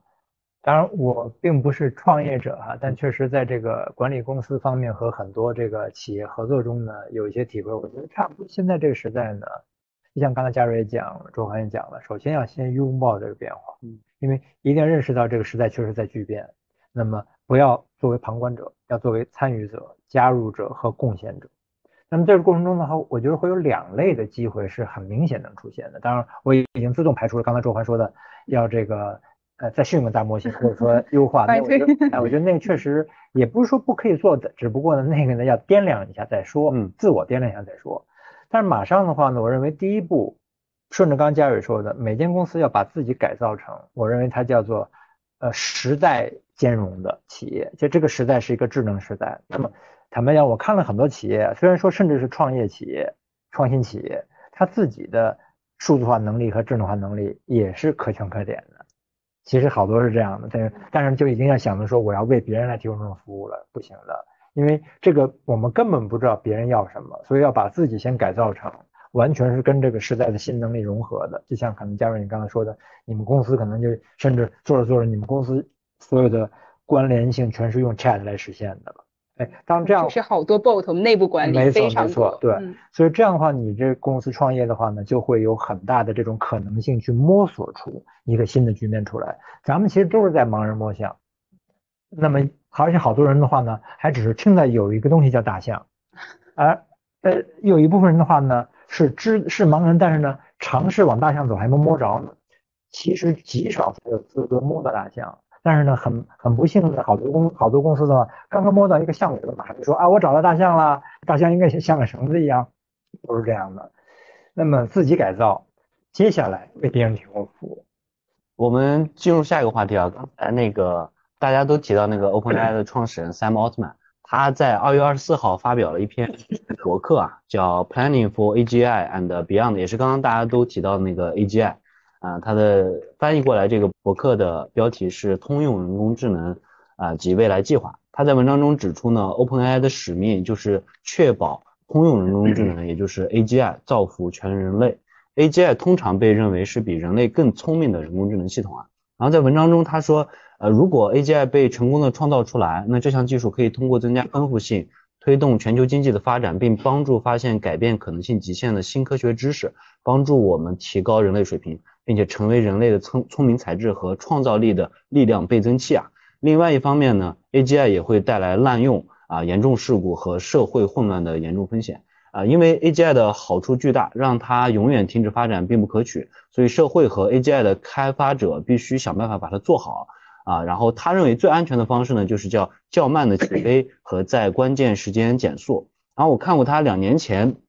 写的一个叫万物摩尔定律啊，那个最近也被大家扒出来很火的一个，也是一个博客。呃，近期他发了一个这个 Twitter 说这个宇宙智能摩尔定律啊，大概这么一个推文。然后第一时间感觉和当年这个黄峥。啊，就是那个拼多多黄峥他写的那个把资本主义倒过来，呃，有点像啊，非常的具有技术理想主义者的色彩啊。另外呢，在近期的一次访谈中，就是有这个观众问他，就是哎，什么是 AGI？然后他说，我理解的 AGI 呢，相当于一个可以共事的普通人啊，任何远程同事可以通过电脑帮你完成的工作呢，AGI 也可以做，包括让 AGI 学习医疗知识和写代码等等吧。那 AGI 的重点并不在于掌握某一种难得的技能，而在于拥有学习的原能力。只要人类需要，它就可以往任何技能方向发展，并且精通。还有另外一个 AGI 的概念是超级智能 （Super Intelligence），它指的是比全人类加起来还要聪明的智能。那就回到这个话题了，想问问大家，就是什么是 AGI？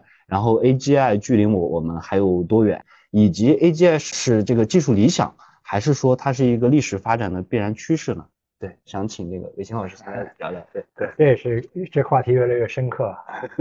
我觉得这应该是更多的是一个整个人类共同发展的一个必然趋势。嗯，就是大家发现没有，其实人类的话呢，有我们先天的弱势。嗯，其实人类是不愿意做很繁琐的事情。嗯，而且呢，我们也会累，我们是碳基动物，我们是需要休息，我们需要去吸收氧气、吃碳水，然后进行化学反应，产生能量，产生热量。那么这样就造成我们是有我们的特点的。那么 AGI 呢？当然，如果从名词是表面来看，无非就是说是一个通用的人工智能。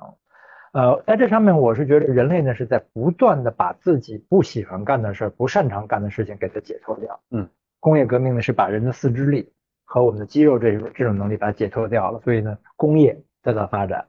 但接下来的话呢，就像一开始我讲的，可能我们又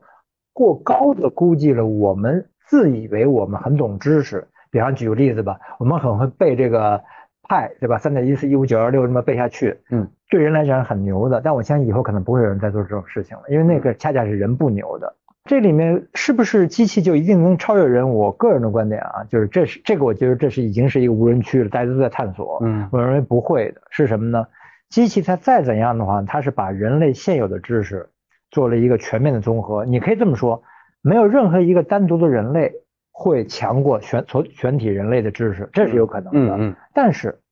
其中的人类如果驾这驾驭在站在了全人类的知识知知识之上的话，也就是刚才我说的，我们可能高估了知识的复杂度或难度，但是低估了人的思想的深刻性。那么也可能呢，就像人类就会升级成一个更高的，就是更会思想那种种群。但这个是不是所有人能够？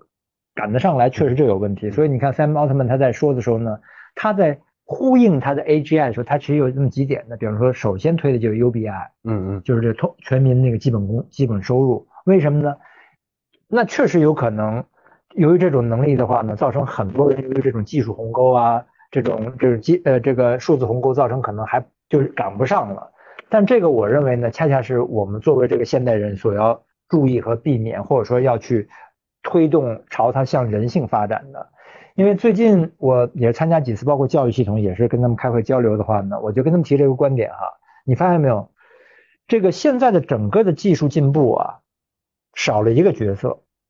什么角色？人的幸福感。它有的什么呢？是人会不会被升级或被代替，怎么怎么样，对吧？人的工作会不会有或没有？但是呢，很少有人去谈人的幸福感。那么我觉得这个呢，我个人会有点走偏。也就是说，作为咱们技术人士来讲，包括甚至包括国家的这个管理者、科学家、资本家、这个企业家，都要还是要保持住一部分的人性，就是说人到底想干什么。但这一点，我个人觉得谈的不够多的话呢，那么就会在 AGI 上面呢，其实它没有一个锚定的一个一个一个理想的一个锚定，就是我们到底是，我们真的是要 AGI 吗？肯定不是这样。我们真的是要一种技术吗？肯定不是这样。我们要的是人类的幸福。但人类的幸福由谁来定义？和什么叫幸福？没有人谈。我觉得这是个缺陷。正因为这个更大的、更宏观的一个概念，就是人到底要什么，没人去研究，或者说研究的声音不够大。你发现没？现在整个的技术的导向是被技术本身驱动的，我觉得这个是长久不了的。当然，对我们来说可能不是全能做到，但是一定大家一定要明白，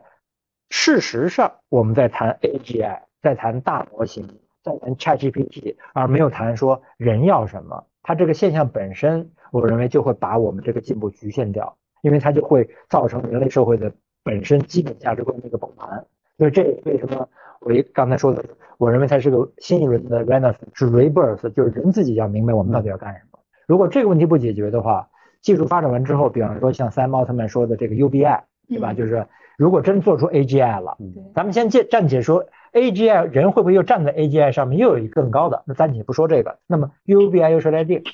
因为这个几年前瑞士就出过一件事，他们已经发现了技术的进步可能让瑞士好多人工作就可能就不需要做了。他们想推 UBI，你知道他的评选就他的国民的选票怎么说吗？他说我们我们不要这样做，因为我们是人，我们有我们的尊严，我们不希望被这个社会养成一个社会的宠物，嗯，呃一一个是就是把养成养成一个人形的猪，因为我喂你吃就行了，对吧？UBI 不就这样吗？啊，当然他可以说再去做灵性的呃艺术啊。呃，这这些这是可以的。那么这个又回到了像沙丘这个科幻讲的，说人类在八九千年前曾经用过这些技术，结果呃机器人就把人类自己快给灭掉了。所以那时候人类的话达成一个协议，说我们不管我们打不打仗哈，谁敢开发这个这种技术，先把它灭了，因为它一定会把人类灭掉的。所以你看沙丘这个电影里面那么先进的技术可以穿越的，打仗用什么打？用匕首来打。为什么呢？就是说，他实际上是有很深深刻思考。我我的个人觉得呢，我们一方面要做，但另一方面呢，必须得人开始想这个问题，否则的话呢，他会就像那个质子一样，会把他自己给约束住。周欢老师呢？周欢老师刚才其实也提到好几次 AI 啊。呃，我觉得 AGI 在现在看来，其实以前大家相信它会出现，但现在看来已经出现了。呃，说实话，比如 ChatGPT，我觉得它已经。在我的认知里面，它已经是进入了这个啊 AGI 这个通用人工智能的范畴，对吧？因为你跟他说的这些事情，基本上它都是有逻辑的。我相信，呃，比如说有呃斯坦福的教授测试说，他的这个心智成熟度已经达到了九岁小孩啊。那他当然这个测试是比较简单，也不是说百分之百正确，但至少它代表了这个趋势和大概的范围。呃，以至于说他的很多的能力，我相信他在很多专业领域上的能力已经超越了我们。研究生毕业的工作五年的某些专业的这个职位的这些 talent 的 expertise，呃，所以我我觉得他已经是当之无愧的一个 A J。那当然说，呃，像呃刚才伟清老师提到说这个这个是不是能够让让我们把它当做一个我们的这个同事啊，远程工作的同事，把所有的事儿都做了？我觉得这可能还有点差别，还还有点差距，但是那已经不远了。那 A G I 出现之后呢，我我觉得其实。最厉害的一点就是微软现在 OpenAI 做的这个 Codex，Co Co Co Codex 的特点就是它让 AI 模型能够写程序。啊，ChatGPT 里面也有一部分，但是最在重点优化的模型不是 ChatGPT，而是 Codex，也就是我们 GitHub 上的 Copilot，帮助这些程序员怎么写程序啊。一个 AI，它开始看着人怎么写，然后它帮你写。后来程序员越来越懒，发现这个 AI 写的越来越好，后来可能就托管给这个 AI 了。然后最重要的就是。当一个 AI 能够自己写程序 fix 自己的 bug 和这个提升自己的 performance，或者是增加自己的 feature 的时候，这个就变成了一个 meta programming 的一个这个就可以自己迭代自己。那其实，在这个时候呢，它就进入了一个什么状态呢？就是就是有一种说法是，当人工智能达到了 AGI 的时候，它就开始往这个叫叫叫 ASI 嘛，就超级人工智能。或者说呢，当它成人之后，它就会很快的就会走上修仙的道路，会变成神，对吧？那因为为什么呢？因为它和就我们。碳基比起来，它可以不吃不睡，它记的东西永远都不会忘，它一点都不会累，一直在那里面疯狂的计算，一直在提升自己，而且它对自己的提升是没有任，至少目前看起来没有任何的极限和边界。那会出现什么情况？我觉得，当 AGI 出现之后不久，可能十年之后，呃，AI 就成神了。它它它已经不满足于是全地球人最聪明，就好像我们人看到一个蚂蚁，我们会觉得这个东西一点智商都没有，好像都不值得被踩死。那也许未来有一天，AI 看到我们人类的时候，觉得，哎呀，人类这个东西，这个真的也没什么用处啊。但是可能也，呃，不必要去消灭它们，类似这样一种东西。所以有有些人现在有一种观点，叫做人类现在做的事儿，就是所有的 researcher，所有的呃 OpenAI 和呃微软、Google 做的事儿，都是在做一个 bootloader，就是它是在加载未来的这个超级人工智能的一个加载器。啊，可能人类和这些研研发人员最重最最重要的价值也就就在这儿了。为什么？因为未来加载出来这东西实在是太厉害。呃，对，那我在这个过程中，我会觉得我我我有点像那种带路党啊，就是我觉得我蛮兴奋的啊。我想到有这种 AI 的出现，我蛮兴奋。但当然这里面有很多伦理的问题。呃，但不管怎么说，我我是觉得呃，AGI 一定是必然会出现啊，ASI 可能我们在在我们这一代里面可以看得见。嗯嗯，呃，嘉瑞呢？就是因为我我我我在二零二零年的时候，当时其实我可能因为我一直做 B 端的服务嘛，然后我可能比较关注这种交付侧的东西，所以我可能没有那么大的，就是我早期的时候可能不像两位老师。这么宏观的，然后能看到很多，所以其实早期我是属于那种相对比较悲观的啊。包括我在二零年的时候，我在书里面当时我也觉得说，我觉得这可能是一种技术理想啊，我不觉得说很快就能到来。结果三年后的今天，当我看到 ChatGPT 的时候，我觉得 我的认知确实是有我的局限性，然后确实是。呃，不太一样，然后我觉得它真的是到来了，所以我可能很难说出更多，呃，就是纯 AGI 上面的一些观点啊，我觉得我有认知的局限性，但今天我承认它是来了。那我倒是特别想在这里分享一下 Sam Altman 的这个说法，我觉得特别好，然后我在各种地方都引用过。他说 AI 将取代谁的工作啊？那十年前大部分人认为的顺序是，呃，蓝领啊大于低技能白领，大于高技能白领。在大于创造性的工作，那创造性的工作也许永远不会被取代啊，这是十年前大家的一个思考。但是今天，当 ChatGPT 出现了的时候，或者说当今天的这些能力出现的时候，我们会发现 AI 最可能取代的反而是创意性的工作。所以呢，这种预测说明人类可能不够了解自己，不清楚什么类型的技能最难，最需要调动大脑，或者错误了估计控制身体的难度。所以我对我对这段话我是感触特别深，所以做一个这里的一个分享。特别同意，我觉得人其实这里面可能要因为机器的进步，要回到就那句著名的名言，就是知道你自己。就我们可能真要重新在想，我们知不知道我们自己？是的。因为我相信真正的创意，真正的能够跳跃边界外的创意，机器还是做不出来的。嗯。但相反的，反而人类真正的一些所谓的创意师，他实际上是在用工具做。做重复性工作，就你说的重组、重整，对整合，对对对，排列组合，对它实际上是 integration as innovation，嗯，不是说真正的 exploration，就是说这个突破的探索 as innovation，所以人类可能真要仔细反思一下，我们这种排列组合的能力到底还能优势还能维持多久？但是是不是也迫使人类慢慢要学会什么？怎么真的又恢复到像大航海时代那样子？我们去探索未知的边界，嗯。好啊，那下一个问题，我们回到个体啊。正好刚才其实周华老师 讲到，对我们其实今天这个安排其实也有前面有这个颠覆创新，就大型企业的一些东西，然后包括啊投资，包括创业。我们现在回到个体啊，呃，二零二二年的十二月三十一号，前特斯拉总监 Andre Kapasi 在和网友讨论中透露呢，现在他百分之八十的代码都是由这个 Copilot 完成的，而且有百分之八十的准确性啊，他只需要经过简单的这个。去翻春也好，或者是什么也好，去啊完成他的工作。那 Copilot 是这个呃 GitHub 和 OpenAI 合作推出的这个 AI 的编程工具啊。然后这个 Andre 他是现在对吧，全球顶级的 AI 工程师了，那他的工作日常就是这样的。然后 Andre 也在有一个好玩的，Andre 在一个月前回到了 OpenAI，所以我说这个 前这个特斯拉 AI 总监，对，他是最 top 级别的工程师之一了，可以说。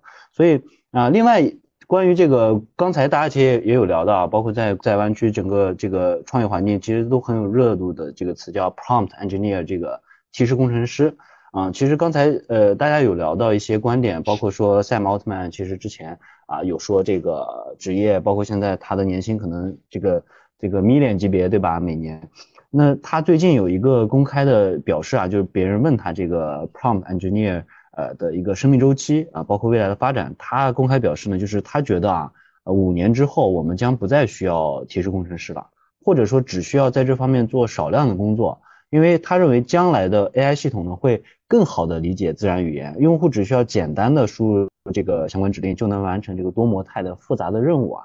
那刚才嘉瑞也说啊，Sam Altman 他之前说这个我们过去对于这个劳动难易的划分准则可能有问题，现在看来 AI 最先取代的可能就是这个知识工作者和创意工作者他们的这个工作。那么面对这个 AI。引发的这个科技革命啊，我们呃具体到人啊，我们今天就先具体到两类人，可能也是面前的观众，包括之后这个听众，可能呃一个主流的一个群体啊，就是开发工程师和个人创作者这两类人群而言，就大家认为短期和中长期我们呃需要做好什么样的打算以及准备呢？对，嗯，嘉瑞先来吧。对。我是三个三个嘉宾里面最小的个体，所以我先来。对，就是我觉得短期吧，可能就是活着，因为我还是代表创业者，可能对，就是我呃越发觉得，其实只要你持续活着，然后不下牌桌，然后持续能进步啊，其实是能走到很远的。所以呃，可能就是包括我们团队内部，其实我们虽然说。花了非常大的力气在 ChatGPT 上，然后包括我自己个人过去一个月，我所有的时间都在做 ChatGPT。我们团队也讲，我说最接下来我要熬夜 ChatGPT。对，就是我们二月五号的时候上线我们的第一个产品，到三月五号的时候，我说哎，正好一个月了。对，但是我同时我也没有让团队其他的人去做太多跟这个相关的。那可能做这件事更多是我和我 CTO，我们两个会花非常大的精力。他过去一个月花了非常多的精力，再加可能一两个同学稍微配合。啊，那可能一定不能说这种浪潮来的时候，我觉得基本盘有一些事儿，我觉得还是不能丢掉的。所以，呃，我觉得一个两一一个词儿来说，我觉得就是活着，短期内，然后保证不下牌桌。那中长期呢？我觉得其实刚才我们好多都聊到这个问题，就是未来面对巨大的这种不确定性啊，那所以我觉得面对巨大的不确定性，我们可能不要设定太多确定性的目标啊。然后当时也是我就前两天就听这个王慧文的分享，我就特别触动，我想写一篇文章，一直没空，就特别特别触动。就是他说当时他和王鑫去预估说美团啊这个市场就外卖的市场多大，嗯，他们的预估是一千万。啊，这样的一个量级，然后已经觉得非常兴奋了，要搞这个事儿。结果今天我们看它是亿亿级的，所以它少就是错误的估错估计错了一个数量级啊。所以这个其实既然未来是不可预测的，那对于我们来讲，中长期可能就持续学习啊，敬畏未来，敬畏市场。嗯，周华老师，嗯嗯，我觉得呃其实蛮现实的一个问题啊，就是我们今天的主题里面有一个啊，就 AI 不会。呃呃，就是替代人，他替代的倒是是不会用 AI 的人，对吧？我们是怎么说的来着？对，是这句话，这是 ChatGPT 的这个官网的话，然后我们把它翻译成了中文。对，呃，我觉得这个是很重要的。比如说，就我们我们的话题是怎么生存下去啊？我觉得接下来我们和 AI 一起的时候，我们就必须说我们要学会和它合作。呃，它有它的很厉害的地方，但但但，比如说现在它没有 prompt 它也做不好，那。拿我们刚才说的那些设计师被 lay off 这个优优化掉的这个场景，那什么样的设计师会留下？我觉得就是会用呃，对吧？会用这些新的生成模型的设计师，他就一定会是被留下的那一批。呃，其实这个就好像是当年，比如说这个工业革命的时候，机器吃人也是一样，对吧？那你开始是纯手工，你后来谁会先用工具，你就用谁呢？只不过是说今天的我们看起来，很多工人他就一定要会用用工具，譬如说缝纫机。对吧？那你缝纫机出现的时候，谁会用缝纫机，谁就会厉害嘛。那现在呢，我觉得也是一样的，谁会用这种呃和 AI 能够搭伴干活，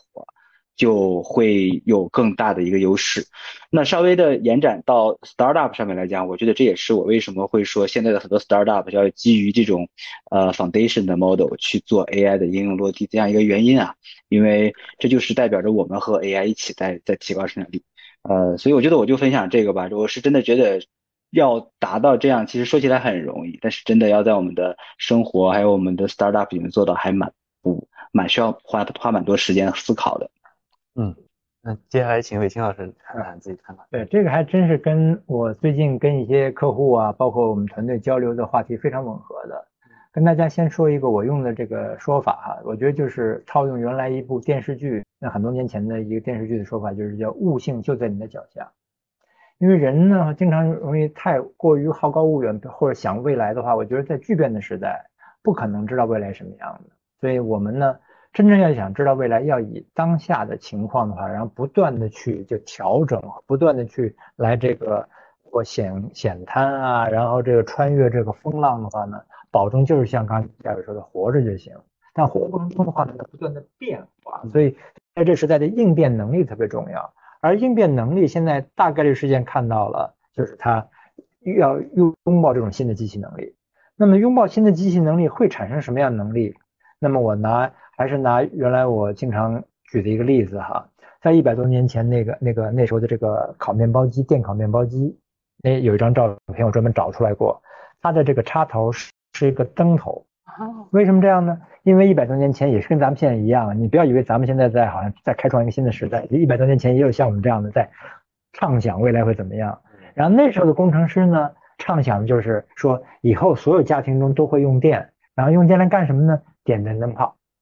所以呢，他们不 知道原来还有一个叫电冰箱、洗衣机、电烤面包机也需要用电，所以呢，家里并没有设计这插座。嗯。然后呢，当这个这后来大家人类发现哦，原来这个电呢，大部分人的话呢，以为开始要发电，就跟现在一样做什么大模型啊，做云计算啊，结果发现呢，最后呢，这些会收拢成的一个国家关键基础设施，就那么几家公司有资格来做，但是呢，会有很多人用这种能力来去。把人类的衣食住行，或者叫出一出门的七件事，对吧？柴米油盐酱醋茶，全都把它那时候叫电子化、电气化。后来现在我可能叫它智能化。那么这时候你就会发现了，就像一百多年前一样，人家想起来之后啊，原来这个电呢还可以用来驱动电烤面包机。家里没有插座怎么办？只好把那灯拧下来，然后呢把那个这个面面包面包机插上去。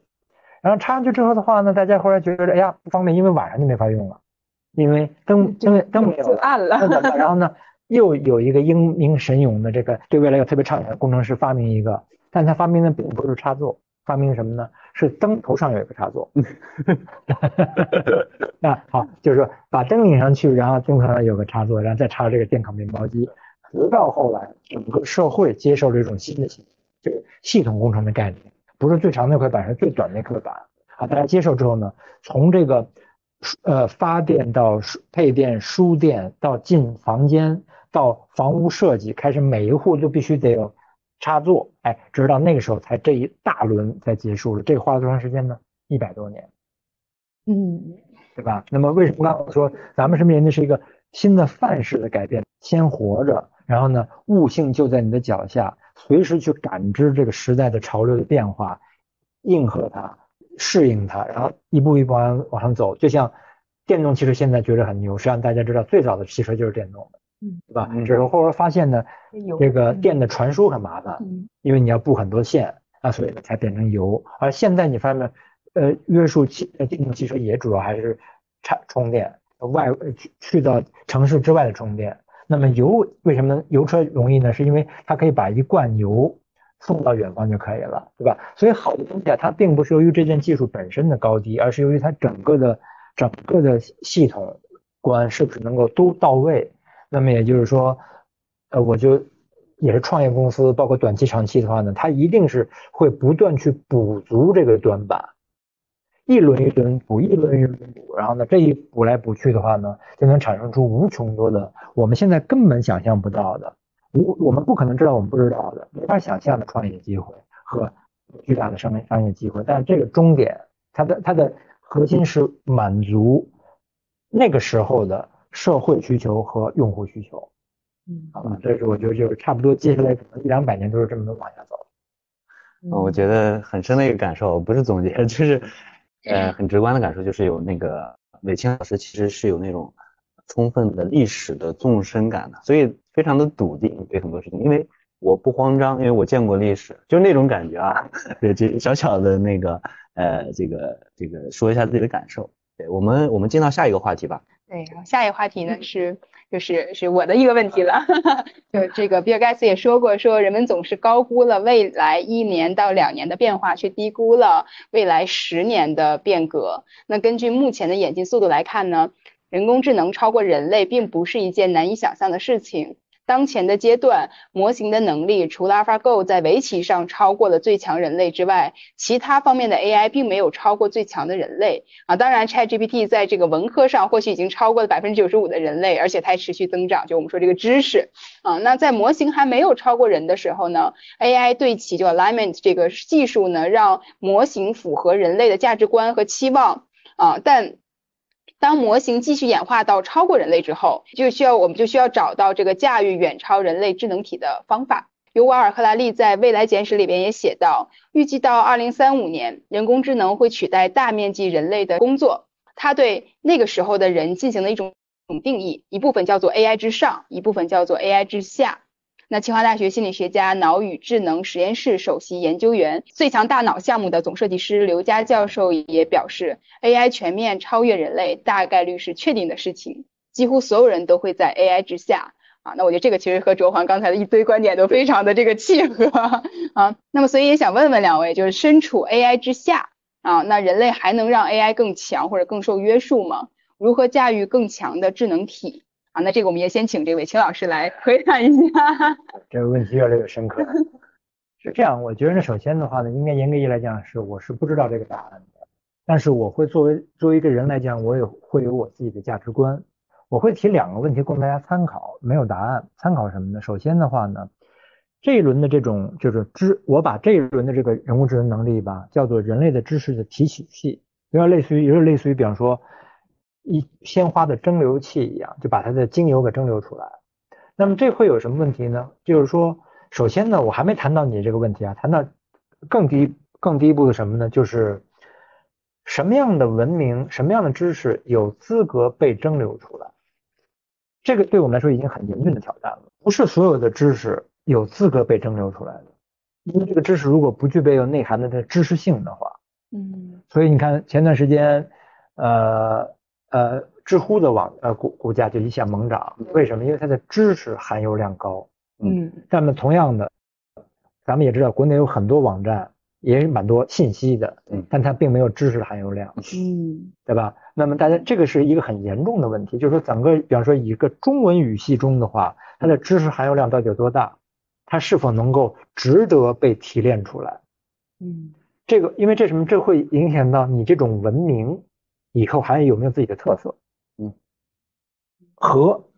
在这种文明下的族群还有没有一个价值和不同的？不是，还先别说比这个机器，是比拥有这种机器能力的其他人类。这个我觉得是每一个民族、每一个国家、每一个文明都需要考虑的很深刻的话题。嗯，那么在这个基础上的话呢，如果真要谈到说人跟纯粹是人跟 AI 的关系。我的自己的价值观呢，我觉得还是我们会低估人类自己的主观能动性。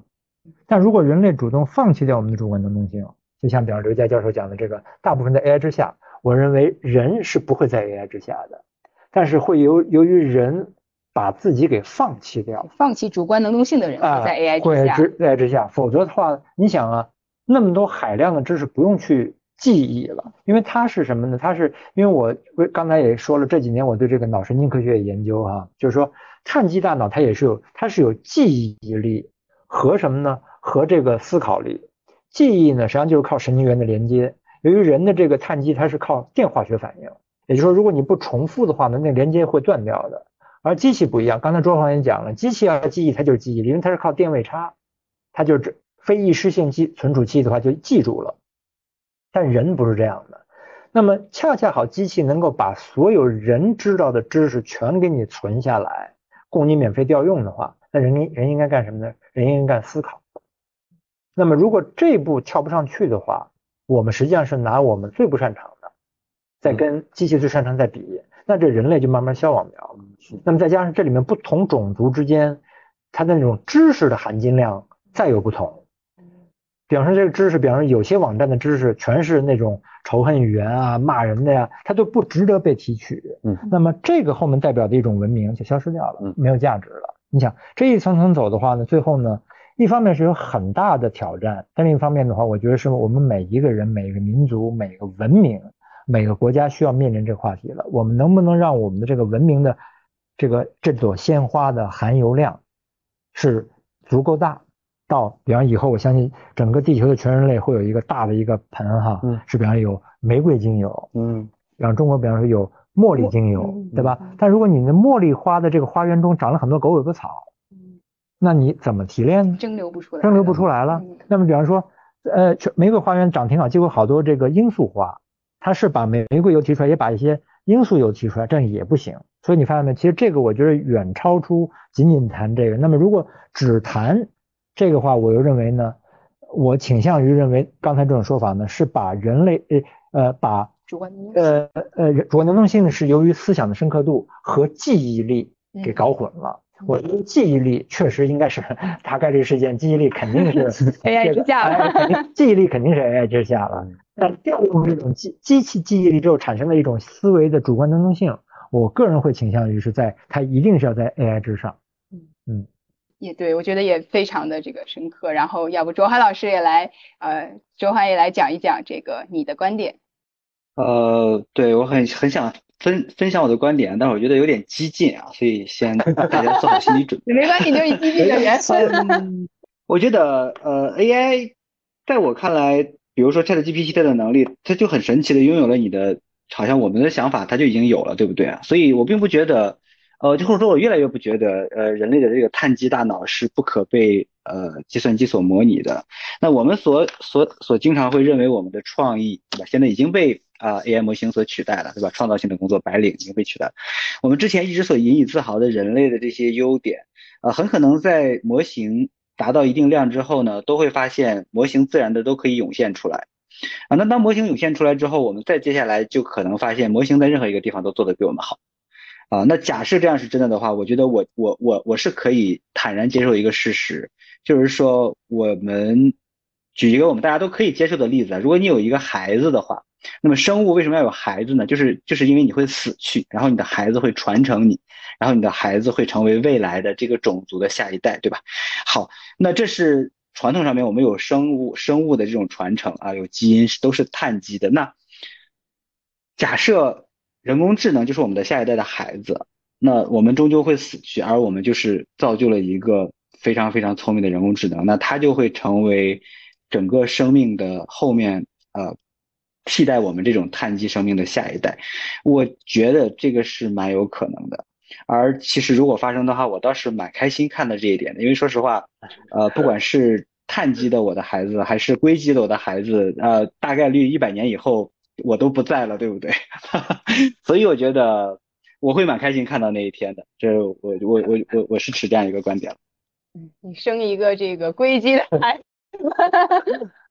嗯，对，这个这个也是一个 很有趣的这个对嗯观点。嗯呃，那就接着上面的问题啊，我们聊一个永恒的话题，就是刚才其实大家都说，包括我们对外的一个主要的一个话题，就是 AI 会不会替代人这个话题。那我先说一些引子啊，就是在一个采访中呢，这个 Meta 的首席科学家杨立坤啊，他也是这个图灵奖得主啊，他被问到现在 AI 很难逾越的功能是什么，他从 AI 设计者的角度谈两个观点啊，可能很多人也也听过。他第一个观点呢是，呃，人类的内在建模能力，AI 永远不可能替代。这个内在建模是什么？就是说每一个人都有一个对世界的内在建模，这个建模是我们所有的感官。共同来去构建的，在一个人的成长过程中呢，内在模型一直在进化，这个模型是人们对未来产生想象的基础。那 AI 在过去两年之所以能够取得那么大进步，就是因为算力提升了两个量级啊。那处理文本的信息到现在已经需要如此巨大的算力了，对吧？就上千个这个 GPU。但是文本型或者语言型的信息在人的大脑里的占比其实是非常非常低的。啊，人类的信号输入百分之八十都是靠我们这样的视觉的信息，而视觉信息的处理进展比语言的呃处理还相差很远啊。而且当人把所有的感官信号放在一起处理的时候，即使是接收到同样的信号，可能注意到的场景和产生的判断都是不一样的。这就跟我们内在建模的方式有差别呃相关。而且 AI 如果还要采集这个包括角度啊、位置啊等全景信息，其实非常困难。而且它没有办法实现呃对信息的动态的提取和处理，因为这种处理和提取呢是基于这个语境的。那杨立坤的第二个观点就是 AI 是没有价值体系的，就我们采集信息的目的是为了做决策，对吧？那做决策本身跟我们的目标是有关系的，就是什么来追问我们去做这个事情，也跟我们的价值观是有关系的。那人类整体有一些共享的部分，但每个人都有自己独特的部分，这来自于他过去人生所有经历的总和。因此，所有需要决策或者支持决策的 AI 一定要包含这个目标和呃价值系统两个部分。但是 AI 很难产生真正的目标和价值系统啊。那关于这个 AI 会不会替代人这个问题呢？我也看到二零一九年初啊有一个媒体采访这个韦清老师，当时韦清老师的回答是啊叫既会也不会啊会是因为当你自我放弃，没有主动的拥抱这种技术啊，自然被拥抱这种技术人所淘汰。不会，则是因为人类是不会被某项技术所淘汰的，而是被掌握更高技术的人所踢出局的。那时至今日啊，呃，不知道伟清老师有没有一些想法上的一些变化，以及其他嘉宾怎么看这个话题，就是 AI 和人的未来是替代还是共生的这个关系？嗯，那都是个深刻话题。首先就是我还是维持着二零一九年那个观点啊，那就不，我觉得那是其实现在也是还是在怎么说的，包括媒体上讲。另外的话呢，因为我们搞这个技术、搞计算机的话呢，一般像这比方这个 GEB、侯世达的 GEB，包括哥德尔这种这种原理，大家都会有一定的了解。就逻辑上来讲，我认为呢，这方面我先跟大家分享另外一段话，是也是刚才我说的这个研究复杂性科学的大卫斯诺登他说的什么呢？他说，你能够想的多过你能说出来的，嗯，你能够说的多过你能写下来的，嗯。他这什么意思？就是说，其实从逻辑上来讲，从这个完备性上来讲的话，已经可以被证明，计算机、人工智能是不可能超越人类的，因为人类根本不可能把他所有想的都能够写出来，对，写出来说出来，对，对吧？但是呢，那当然，刚才再回来刚才我说的，但是确实不是所有人类都能够那么主动的和不停的去想，如果他不去想了。那你想他这个，或者说他想的内容的话呢，还没有超越到别人说的内容，对吧？那么这些的话呢，会给人一种假象，这个机器会代替人。那么这个呢，我倒觉得是对人类其实已经产生了一个很大的挑战。我承认这是一个巨大的挑战。刚才讲了有文明的挑战、文化挑战、人类自身价值观的挑战。但我会倾向于这点，我跟刚才卓环呢会略有不同哈。我觉得呢，就是还是。既然生之为人，我会倾向于我们要保持人的人性，那么主动的去思考说机器擅长什么，我就让机器帮我去做了。那么剩下那一块一定会有，因为起码刚才说了，你想的会多过你能说的，说的又多过你能写下来的。那也就是说呢，人人一定会有，当机器帮你做完这些东西之后的话，会有你原来没有精力想那么多的事儿。其实这个是以有有叫做蛛丝马迹有迹可循的，还是我拿这个沙丘这个科幻小说来讲，它最后讲的就是人类的话发现呢，好多事情可以由机器做，那人类要做什么呢？必须要开发自己的灵性。当然这灵性有点这词有点太大哈，那么与其说灵性呢，还不如就是开发自己的人性。嗯，就是人怎么去想，就是说包括那种艺术啊，包括那种但不是那种重复的艺术，不是说啊拿那画设计师的艺术，对对对对，哎是这种。真正的拓开自己边界的艺术，而且我又坚信人的大脑呢远没有开发出来呢。对，我们最多只是知道一些连接，但是它为什么？我们有没有问一下，为什么这么连接就有这样的结果？谁做的？为什么？没人说得出来的。所以我认为人类世界有很多东西还没有开发出来呢。那么恰恰因为机器这种能力的话呢，就是能让我们有精力、有时间、有这个，当然在有一些有愿景人帮助下。这就为什么我特别强调，这是一轮新的文艺复兴，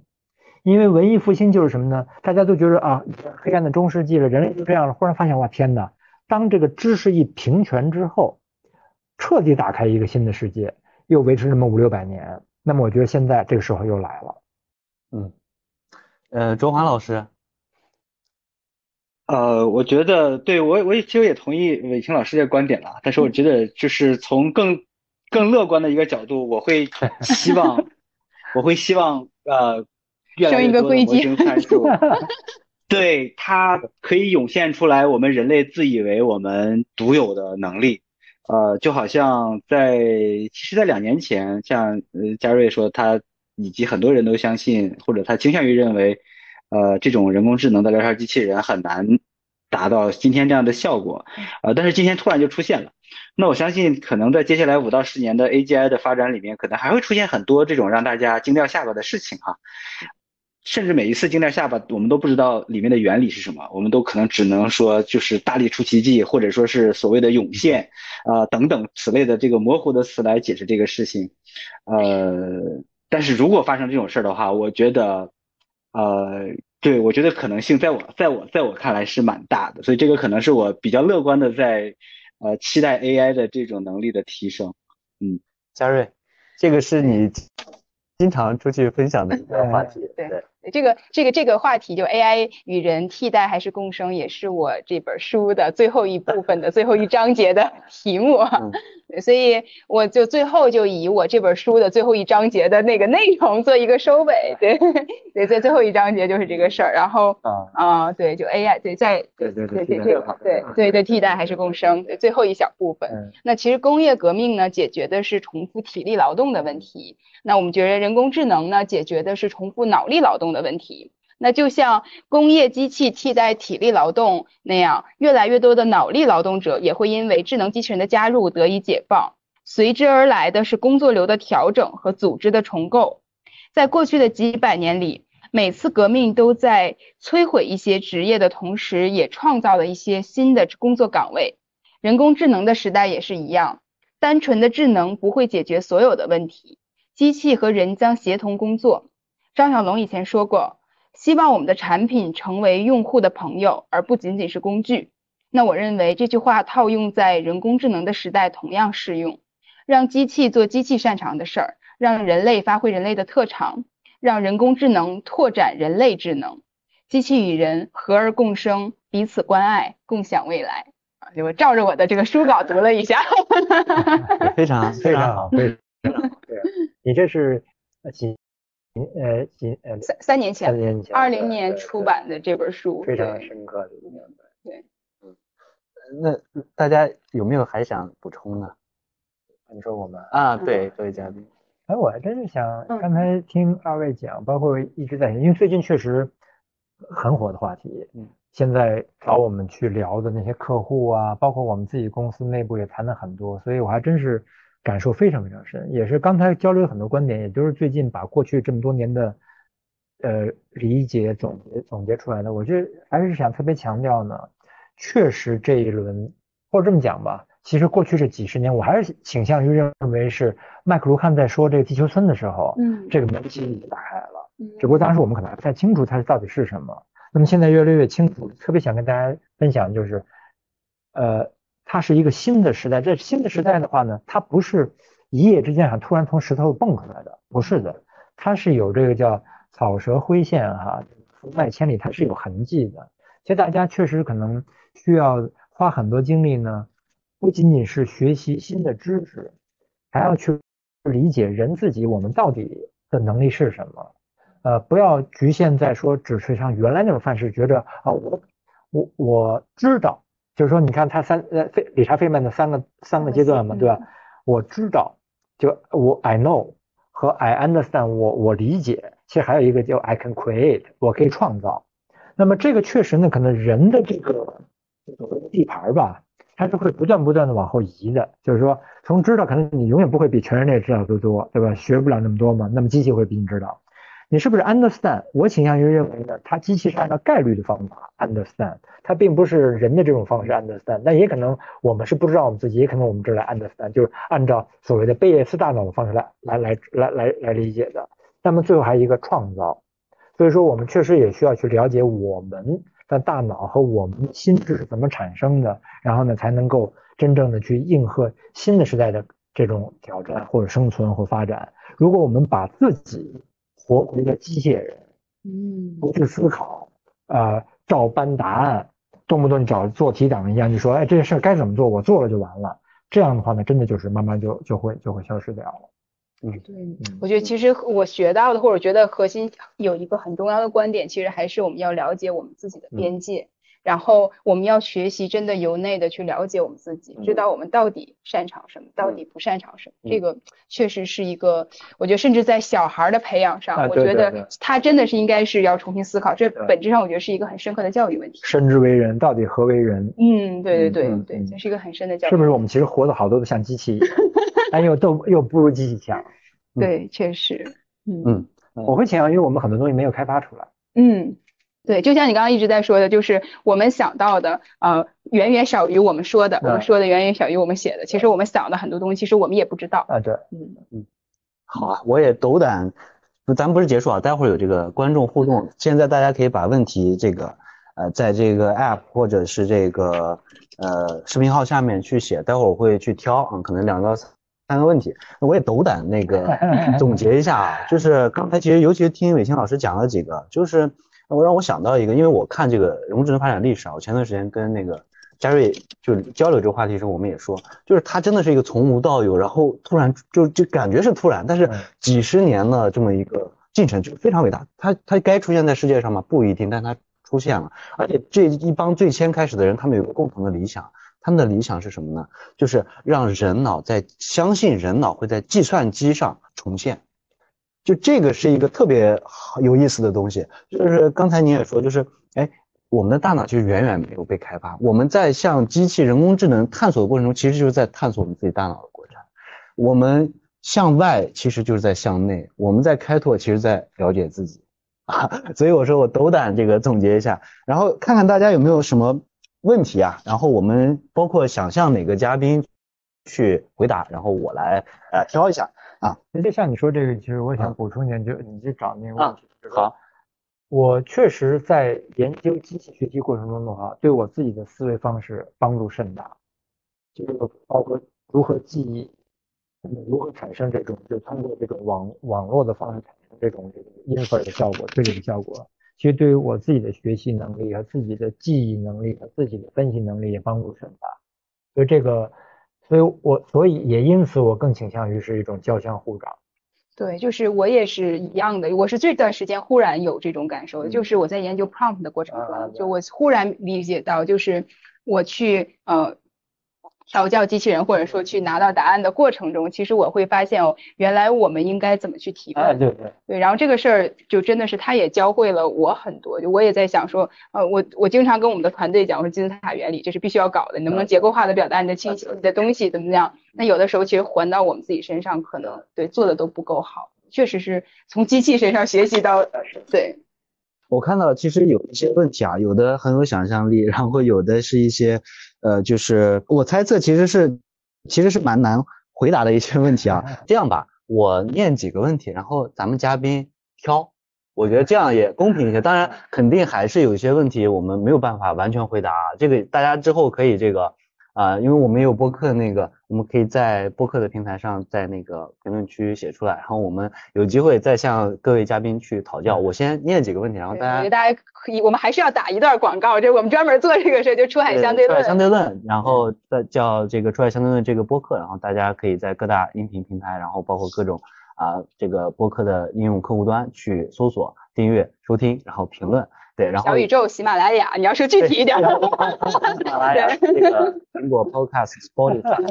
包括 Podcast 等等吧，啊，就是这些比较啊泛用型的，然后通用的这些都能找到我们。然后，那我也在这就多说一句，就是感谢极客时间各位，然后包括极客帮的这个大力支持哈。对，然后我们回到这个问题啊，就是啊有有有一个很具体的问题，就是在这个极客时间 App 端出现的，叫。啊，ChatGPT 上下文连续对话，呃，是怎么做到的？使用的时候，他还记得之前的呃对话信息，这个其实蛮偏技术的，我不知道，呃，这个嘉宾有没有想要去回答的？嗯，好啊，那我继续念，这个这个很有想象力啊，叫 AGI 会有一个母体吗？还是多个？好，那我继续啊，嗯，这个，呃，这个话题其实就就跟刚才有点类似，叫蚁巢是由小蚂蚁产生的，还是以后出现产生的？这个生物学的话题，我觉得就说我们不一定能够有能力和资格。或者也可以，因为这些问题我觉得还带有普遍性意义哈。我倒觉着，其实我们越做这个科研或越做业务的话，越做研究的话，越体会到人的渺小。嗯，就是说，我认为人本身是不渺小的。是我们的思想境界和思维的能力和高度远没有达到我们应该达到的高度，也就是说，其实我们真的好多事不知道。嗯，呃，而且由于人的这个，因为我们的一天就二十四小时，你又得吃喝拉撒睡的，所以很多精力会不够，所以造成其实我们当这个时代飞速发展的时候，会有好多事呢。我觉得首先我们要承认我们是不知道的，但是呢，我们愿意学，我们愿意可能更加主动拥抱机器来帮我们来提高的能力。所以你刚才问的很多问题，我觉得，呃，也不是说不可以回答，只是说它其实它它是一个未定的东西。嗯。当然，唯独的可能，比如 ChatGPT 的上下文，那但它是由那个模型特征造成。对对。对吧？那么就是，而这种模型特征的话呢，我自己的体会呢，你光看论文啊，光看什么书没有用的。比方说，像我在前几年，就是也是开始学机器学习的时候，我就强迫要求我自己，我要首推这个神经元的算法。而且我就得用 C 自己来，不不依靠那个 MathLab，就是不不需要数数学库，自己从最基本的这个这个这个矩阵相乘和这个 sigma 函数自己写起，然后 backpropagation。那么你这样自己重新写完之后，你就能够才能够去想象机器是怎么被称之为是神经元方式去定的参数去学习的和来去来优化完善的。那么这些。就这种说，就语言，我们要强调，语言是有局限的，语言是不完备的，它是语言根本就没有办法把人类想说的一件事说清楚，否则就也不会有什么就巴别塔巴别塔的概念和什么呢说这个，咱佛教讲的是不可说一说就错，对吧？或者说是中国当发明文字的时候，仓颉造字，天雨粟，鬼神哭，为什么它背后是有很深刻的语言的局限性的含义？嗯嗯。我我再挑几个问题啊，我觉得其实很多问题都挺好的，我都想，我都很感兴趣。我觉得咱们可以呃回再回答一些，就是嗯，或者周欢刚才对刚才的问题有没有想说的？对，啊，我还没有，但其实刚才几个问题我觉得都蛮好的，但是可能很难迅速的回答出来。啊，对，我也太大了。对对对对，呃，还还还是很大的问题啊。有一位这个观众他连提了两个。我们回答，选一个回答吧。就第一个问题叫 AI 会在一定程度上解决现在的经济和就业问题吗？啊，第二个问题叫呃未来如何区分人和 AI 等高级智能体？就是如何区分人和 AI？你知道，就是我发现，就是我先说一个我的感知啊。现在咱们提的很多问题都是被科幻小说在过去几十年回答过的。嗯，那么这是什么问题呢？就是那《银翼杀手》啊，就是仿生人是否会梦见机器羊啊？它里面就是说，人类未来出现情况就是由于过分的用这个开发人工智能和仿生人，而且仿生人名字就是安卓，嗯，安卓就是仿生人，嗯对吧？那么它就变成人类就有了一个产生了一种职业，嗯，叫来判断它是不是。是这个这个机器智能，嗯，当然了，它有一个续集，就衍生，就是连这个判断这块才发现它也是人工智能，嗯，等于说人类发明了人工智能，觉得分不出来了，找断 哎哎呃产生一种职业，结果这个职业也是人工智能，但他这说什么意思？我觉得就是刚才我讲，就是咱们可能从做每个人来讲，确实要问一下自己了，你到底要什么？嗯嗯，你真的愿意？让自己活在一种你没法控制的这种未来吗？还是说我愿意主动的去来引导他，让他让我更加幸福？当然，这也也有一种悲观的理论，说是拦拦不住的。嗯，当然这个话呢，又回到几千年前，比方说普罗米修斯带给人类的是这个那个火光明，但他的弟弟埃皮米修斯带来的就取的潘多拉带来的就是人类的这所有的这个呃这个负面的东西。那是不是也是说，其实还是在咱们？对，来决定还是在自己身上。那你到底往哪方面走？嗯，对。下一个问题啊，叫如何借助 AI 帮我们深度思考？我觉得这个问题还挺具体的。啊，就是你你的体会，你不是 prompt 应该 prompt 对 对对你对呃，你可以聊聊。对这个 AI 借助我们深度思考这个事儿，我觉得就是又回到刚才我提到的这个呃，就是思维链啊。那思维链这个事儿就是刚就就是我我举一个呃例子啊，就我因为我正好不是马上有这个课嘛，然后就我在录课的时候，然后当时我准备课件的时候，然后我就问 ChatGPT，我说思维链啊是谁提出来的？然后。他跟我回答，他说思维链的提出者是这个呃叫乔治什么忘了哈，然后那本书叫解题的艺术，机器就不会忘，对，机器就不会忘，对，所以 对，确实啊，确实是对，这就确实是我不行的地方了，对。然后他说那本书叫解题的艺术，然后那本书解题的艺术啊，那本书的作者你这你你波利亚啊，乔治好像是波利亚，波利亚啊，对对，波利亚最出名，咱们搞数学知道，他叫那解题的艺术和如何。猜想吧啊，对对对对对，这个时候我这个知识在魏青老师这显得特别的渺小。对对对对，确实在那本特别喜欢，就就就嗯啊，对对对，你说对对对，嗯，对。然后他在这里边就提到了说，我就问他思维链谁提出的，然后他就说是解题的艺术，然后里边讲到的各种关于如何解答，如何怎么样，然后提了好多。其实我觉得他说的这个就解题的方法，然后包括问题的拆解。然后呢，紧接着因为我知道思维链的首次提出是在二零二二年，我大脑的一个。就是这个工程师提的，然后在论文上提到的，所以而我们都知道 ChatGPT 它的记忆力截止到了它的知识截止到了二零二一年，所以我们看到其实 ChatGPT 这个例子，我是在说它在一本正经的胡说八道，但是我觉得它反向推导的东西是值得我们思考的，啊，就是思维链里，就是我们看到我们去研究机器，我们怎么去能拿我们更好的问题啊，这种思维方法和在好多好多年前我们这个认知学家，然后。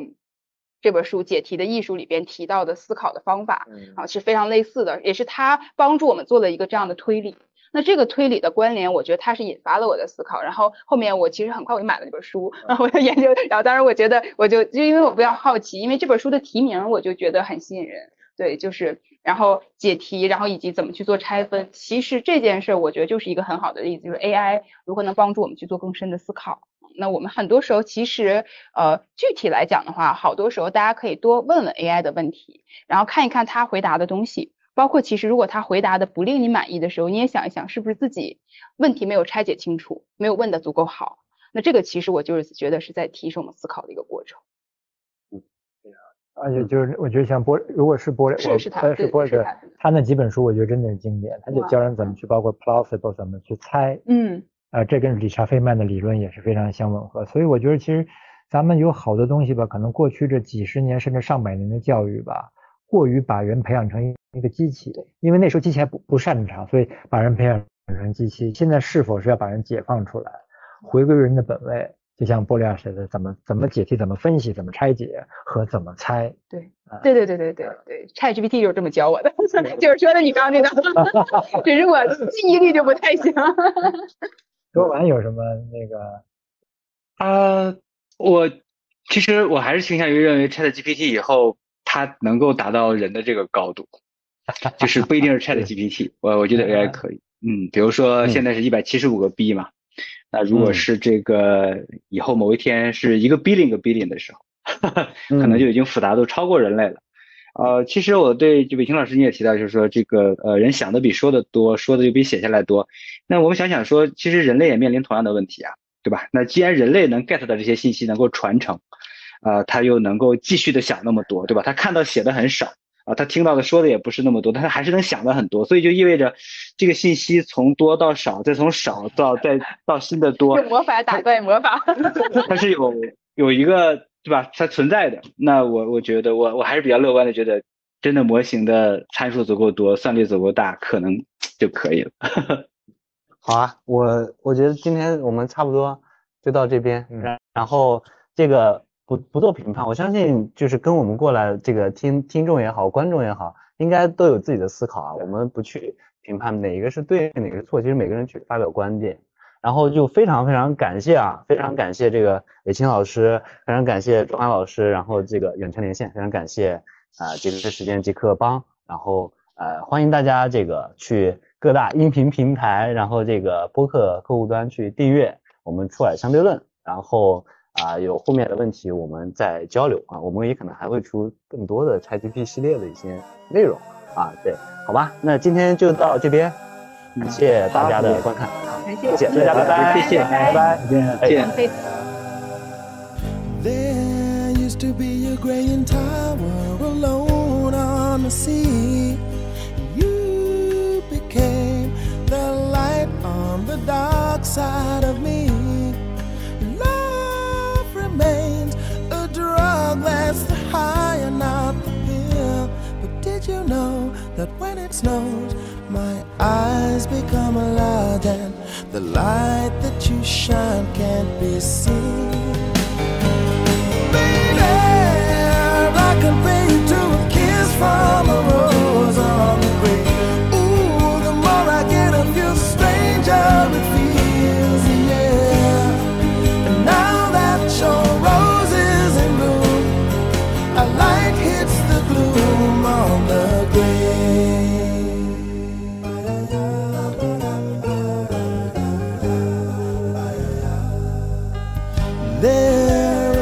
much a man can tell you, so much he can say. You remain my power, my pleasure, my pain, baby.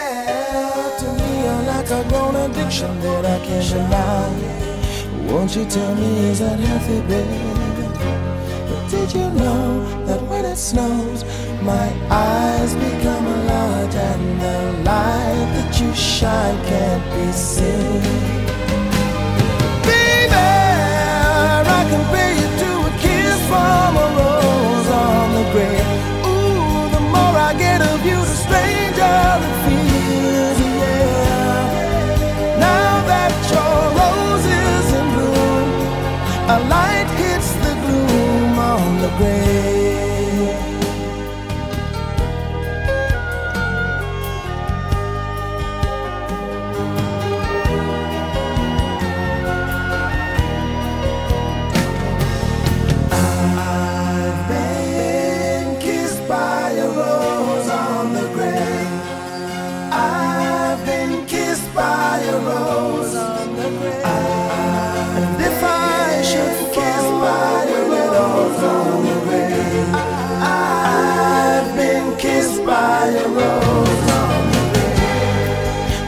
so much a man can tell you, so much he can say. You remain my power, my pleasure, my pain. To me, you're like a grown addiction that I can't deny. Now, won't you tell me, is that healthy, baby? But did you know that when it snows, my eyes become a large and the light that you shine can't be seen?